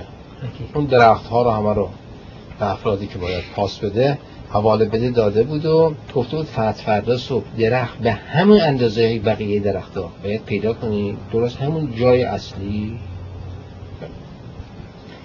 بعدم داده بود زمین دانشگاه رو که اجاره کرده بود و اجاره داده بود دانشگاه و دورش دیوار کشیده بودن داد توش درخت هلو و شفتالو و گیلاس کاشتن. رفت جز ملک آباد بعدم از یه فرصتی پی- که پیش آمد در دوره دکتر امینی باید باشه نخست وزیری سر صدای شد در دانشگاه تهران و به هم خورد و به مشهد هم رسید. این آقا استفاده کرد. دانشگاهی که تعطیل شد اونقدر تعطیلش ادامه داد تا رئیس دانشگاه عوض شد. بعد تو یادمه هنوز رئیس قبلی دانشگاه دکتر سامیراد بود رئیس جدیدم اصلا معین نشده بود. اعلی حضرت می آمدن به مشهد سال یه بار. ما رفتیم به فرودگاه. هفتش نفر اون موقع دانشگاه کوچیک مسئولین اداری. حالا صحبت این بود کی سر صف وایسه. سامیراد مؤسس دانشگاه بود و همه با یک نظر دیگری بهش احترام نگاه می‌کرد اومد چون می‌دونست که سید شو آدم بدکینهیه برخلاف اصول نوار ریاست دانشگاه رو از لباسش کنده بود چون استفاده داده بود. در حالی که اون نوار رو نمی بایستی بکنه. یعنی شما وقتی یه بار رئیس دانشگاه شدید و لباستون دارای سه نوار هست بعدش این سه نوار جزش. اون مرد محترم اینو کنده بود. بالاخره ما اومدیم به هم گفتیم آقا شما باید سر سر وایسی. خب بنده که جوان فسقلی بودم تازه رفته بودم ولی کمالین قوم همه هفتش نفر بود به اصرارشون وایسوندن آقای تهرانی از اون دور مواظب صحنه بود. یک نظامی رو فرستاد که اون آقا نباید سر صف. هیچ معاون دانشگاه. به این جهت از این این بدترین برخوردی بود که ما داشتیم به علت که اینا یه اختلافی آقای این دانشگاه به دانشگاه فردوس دانشگاه مشهد به دلیل مکانش هیچ نوع تاثیر یا رابطه خاصی فرض کنین با افغانستان با تاجیکستان با زبان فارسی در اون ناحیه. و خب اون رابطه تاریخی و جغرافیایی که خراسان با اون مناطق داره داشت. یه دولت سعی می‌کرد جزو سیاست بود والا دولت نه. بنده خودم یه کاری که کردم در مشهد این بود که معلمی برای تدریس زبان پشتو آوردم به مشهد. مثلا شما دانشجوی افغانی بیشتر بله. داشتین؟ بیشتر نه ولی 5 6 داشتیم ما. ولی ما حرف من این بود که ایران با این زبان کشورهای اطرافش رو میبایستی متخصص داشته باشه این افغان که مرتب فوش میدن به ایران در برابر همه باجایی که میگن این کسی باید بفهم اینو به پشتو چی میگن. بالاخره با وزارت خارجه که ما صحبت کردیم هم پشتو رو ما دایر کردیم استادی از افغانستان آوردیم استادی برای اردو آوردیم. عربی زنده تدریس می‌کردیم. ولی خارج از این نه, نه دولت کاری نداشت. مثلا دانشگاه ما یه قراردادی در زمینه زلزله شناسی با دانشگاه تاجیکستان داشت. اونجا من پستای زلزله شناسی ما داشتیم پایگاه اسمی داشت که اینا با هم روابطی. ولی اینطور نه مثلا استاد بره استاد یا کنفرانس داشته باشه نه. نه. نه نه. با حوزه علمی مشهد چطور با حوزه علمیه مشهدم تقریبا و تحقیقا هیچ ارتباطی نداشتیم. شما بهتر از بنده می‌دانید که اصولا از زمانی که تحصیلات جدید در ایران را گرفت پا گرفت. از مدرسه ابتداییش بگیرید یا تو مدرسه دارالفنون قدیم اهل علم و علما تحصیلات جدید رو قبول نداشت مرحوم دکتر صدیق می نویسه می ما دارالفنون می رفتیم وقتی که برمیگشتیم از مدرسه کسبه که کنار خیابون نشسته بودن ما حرفای مستهجنی می‌زدن اصلا ما رو کافر و بابی می‌دونستن. این حال دوره رضا زور اینا کمزور شده بود ولی اصولا برخلاف دانشگاه های اروپایی است که شما می‌بینید اول یک کلیسایی بوده است یه مدرسه دینی بوده و بقیه دورش به وجود آمده. متاسفانه در ایران اهل علم رد می‌کردن. یعنی اهل علم منده چون خودشون رو میگن فقط عالم شما دوره شاه بشنید که علما شرفیاب شدن. اصلا که پدر شما جزش نبوده. بله. علما یعنی آخوند. بله. در نتیجه ما هیچ ارتباطی با اینا نداشتیم و نشانش هم که نه تنها ما تهران هم همینجور اینا اصلا دانشکده الهیات به رسمیت نمیشناختن. ولی خب مثلا یه افرادی مثل جلال آشتیانی اینا ایجاد رابطه نبود؟ نه اینا می اومدن معلم دانشگاه می شدن و تقریبا میشه گفت وقتی آدمی حتی به دانشکده الهیات می آمد از اون جامعه مذهبی نه اینکه خودش ببره اونا میذاشتنش کنار. آنسه جلال آشیانی مرد بسیار فاضل دانشمندی بود خوشبختانه سالم است کار می‌کنه و از این حرفا ولی کن مسئله اینه یه چیزایی هستش که تقلیدهایی هستش که نابجاست. در ایران معلم کسی که امور مذهبی رو به عهده داره این باید امامه داشته باشه. این باید تو حوزه علمیه درس خونده باشه. هر چی خونده باشه خوب یا بله. بعد بنده کاری نداره. شما وقتی دانشکده الهیات درست می‌کنید در ایران به عنوان تئولوژی اسکول فرنگ فارغ التحصیلش محضردار میشه یا کارمند ثبت اسناده یا کارمند داراییه. اینا اون تقلید است که نمی‌گیره. چنان که در همین اواخر بنده مشهد بودم آقای دکتر ولیان بودن در اونجا. اصرار بود از طرف اعلی حضرت راجع به دانشگاه چی؟ بزرگ اسلام.